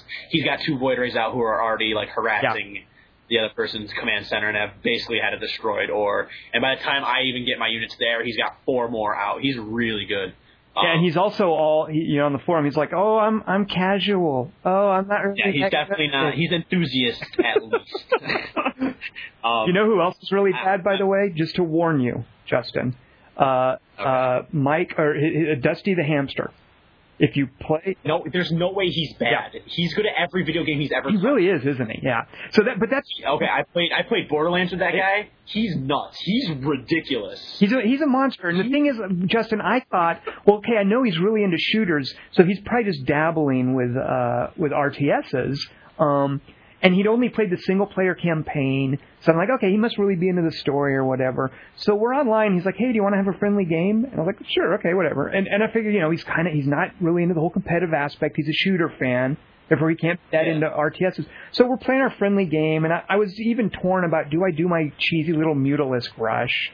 I was like, no, I'm not going to. And he must have done like one of your your nine pool things or something, because while I was still building my spawning pool, suddenly, you know, twelve Zergs show up, and I was like, what? I thought we were doing a friendly game. How dare you? but no, he's really really good. Yeah, he's he's crazy good. Who's someone? And like not- everything I've who's someone who's not very good who we could play? Um, I mean, with, as far as people I've played with, Is Carbide um, good? I, I haven't played with a ton, but what was Is that? Union Carbide good? Because I think of him too. It's like he's a real big driving game enthusiast. So how much He- room a driving game enthusiast did have to get good at RTSs? Don't play against not one of us. He you will wipe the floor with you. He's really good. Um, he he carried our little comp stomp. Basically, I mean, I was I was I was trying to go to Broodlords as quickly as possible, so I really wasn't playing Can't do that. great. I, I I did it. It was fun. Well, I guess in a comp I mean, stop, I- yeah, you can do that if you just hold the computer's first attack off. That Yeah, it was it was three v three. It was me, UC, and uh, New, and he knew, and he had Ultralisks, Roaches. He had everything out there. I was the air guy. I took Mutalisks and Broodlords while they did Ultralisks and everything else. And they they are both all right. I, I feel like not one of us is definitely better than the other two of us, but I think UC and I are kind of on the same level. I don't I don't want to say that because I think I always think I'm really bad because I I do very bad at the macro game. I have more fun just playing with the units. That's why I probably like using F setting games more because you generally don't have to worry about the economy. But uh, do you know uh, Scrax? I think claims that he placed gold after his five placement matches.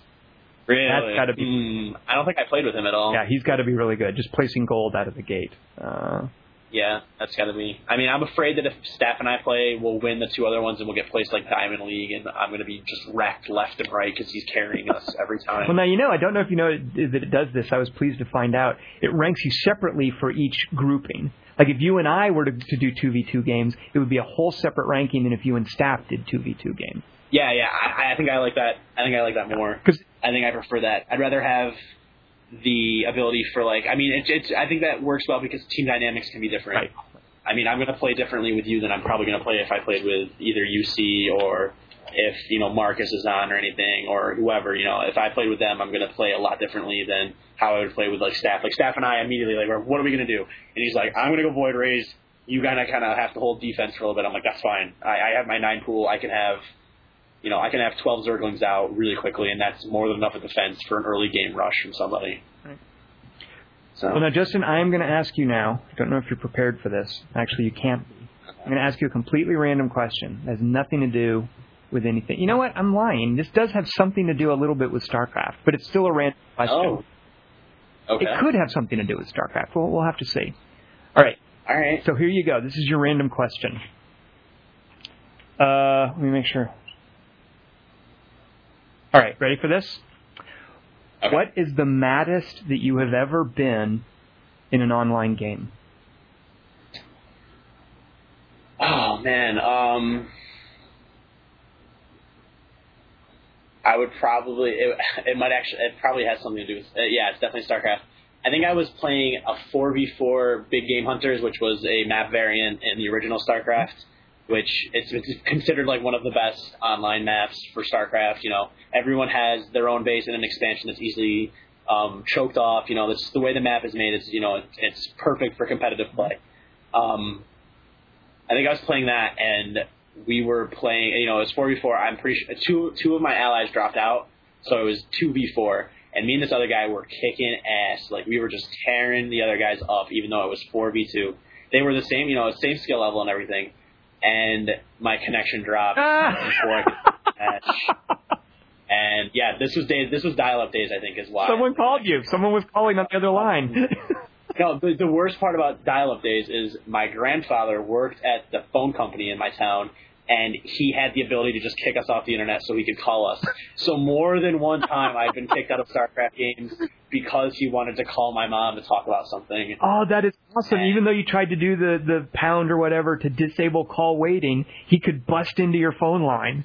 Yeah, he could just. He, I mean, he worked at the phone company, so he could just turn off our dial-up for a minute. I don't know. Just, that's like an us. abuse of power, Justin. Wow, your grandfather sounded like he was a tyrant. He was he was the he was like he was a technician at this phone company for like 40 years. He just recently retired. Uh, But yeah, he he kind of did what he wanted. He was a pretty he was big man on campus for there for a while. So so, you, no one quite. so this guy you were playing with, who was on the the two v four side of it, he probably thought you just flaked out. Yeah, he probably just thought like, oh, he's done with the game. All right, screw him. He probably ended up going win, but I got what should have been a great replay to save. Should have been a great, you know, hey guys, let's watch this and see how awesome I did. Turned into a, oh god damn you, I lost connection. But see, that's not Son that bad. I I would have thought like.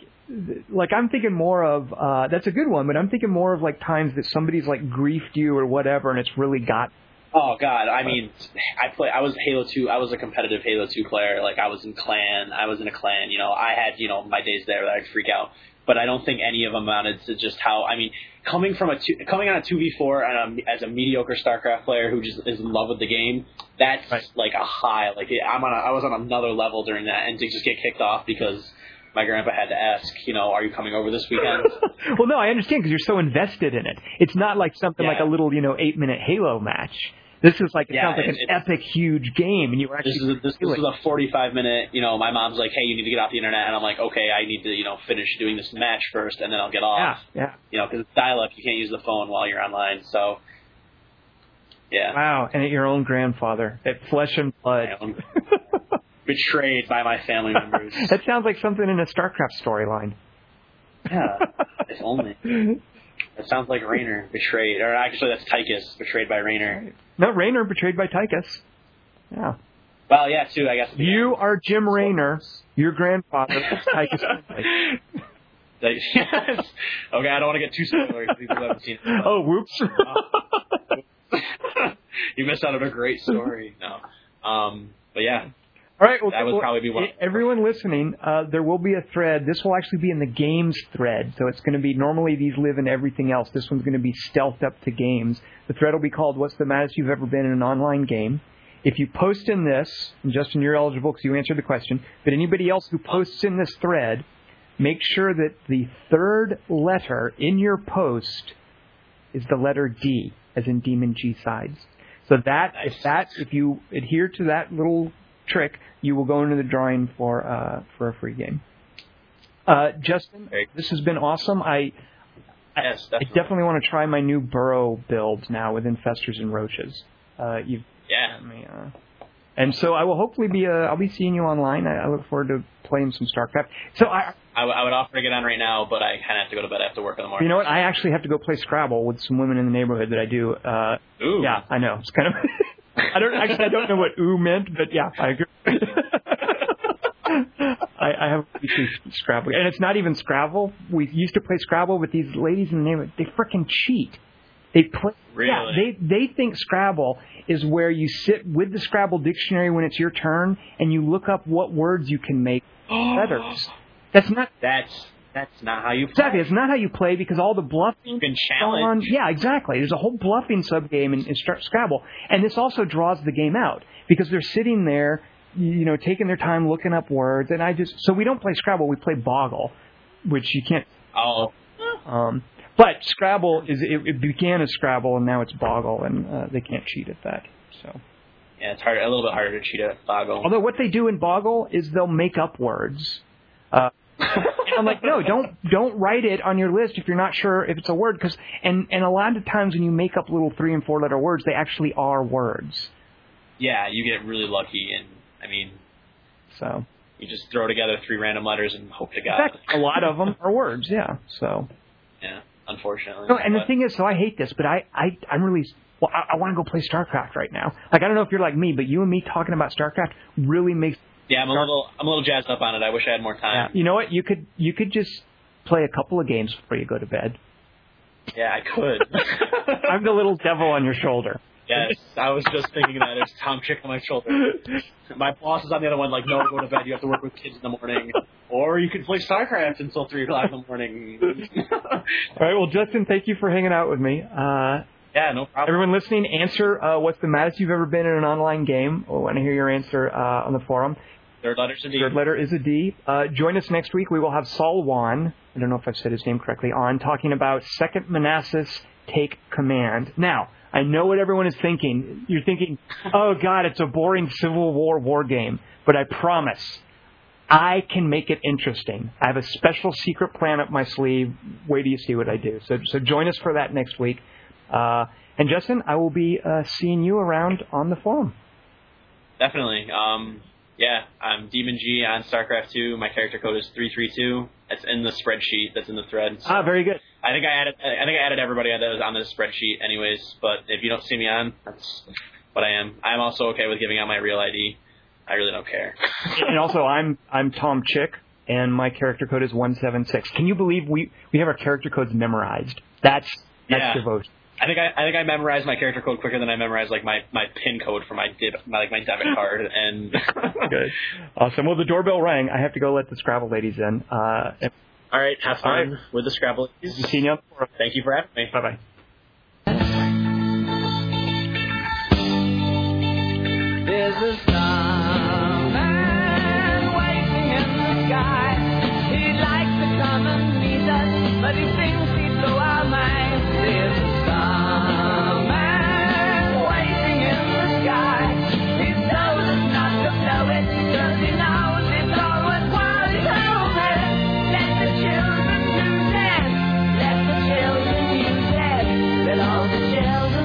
Yeah.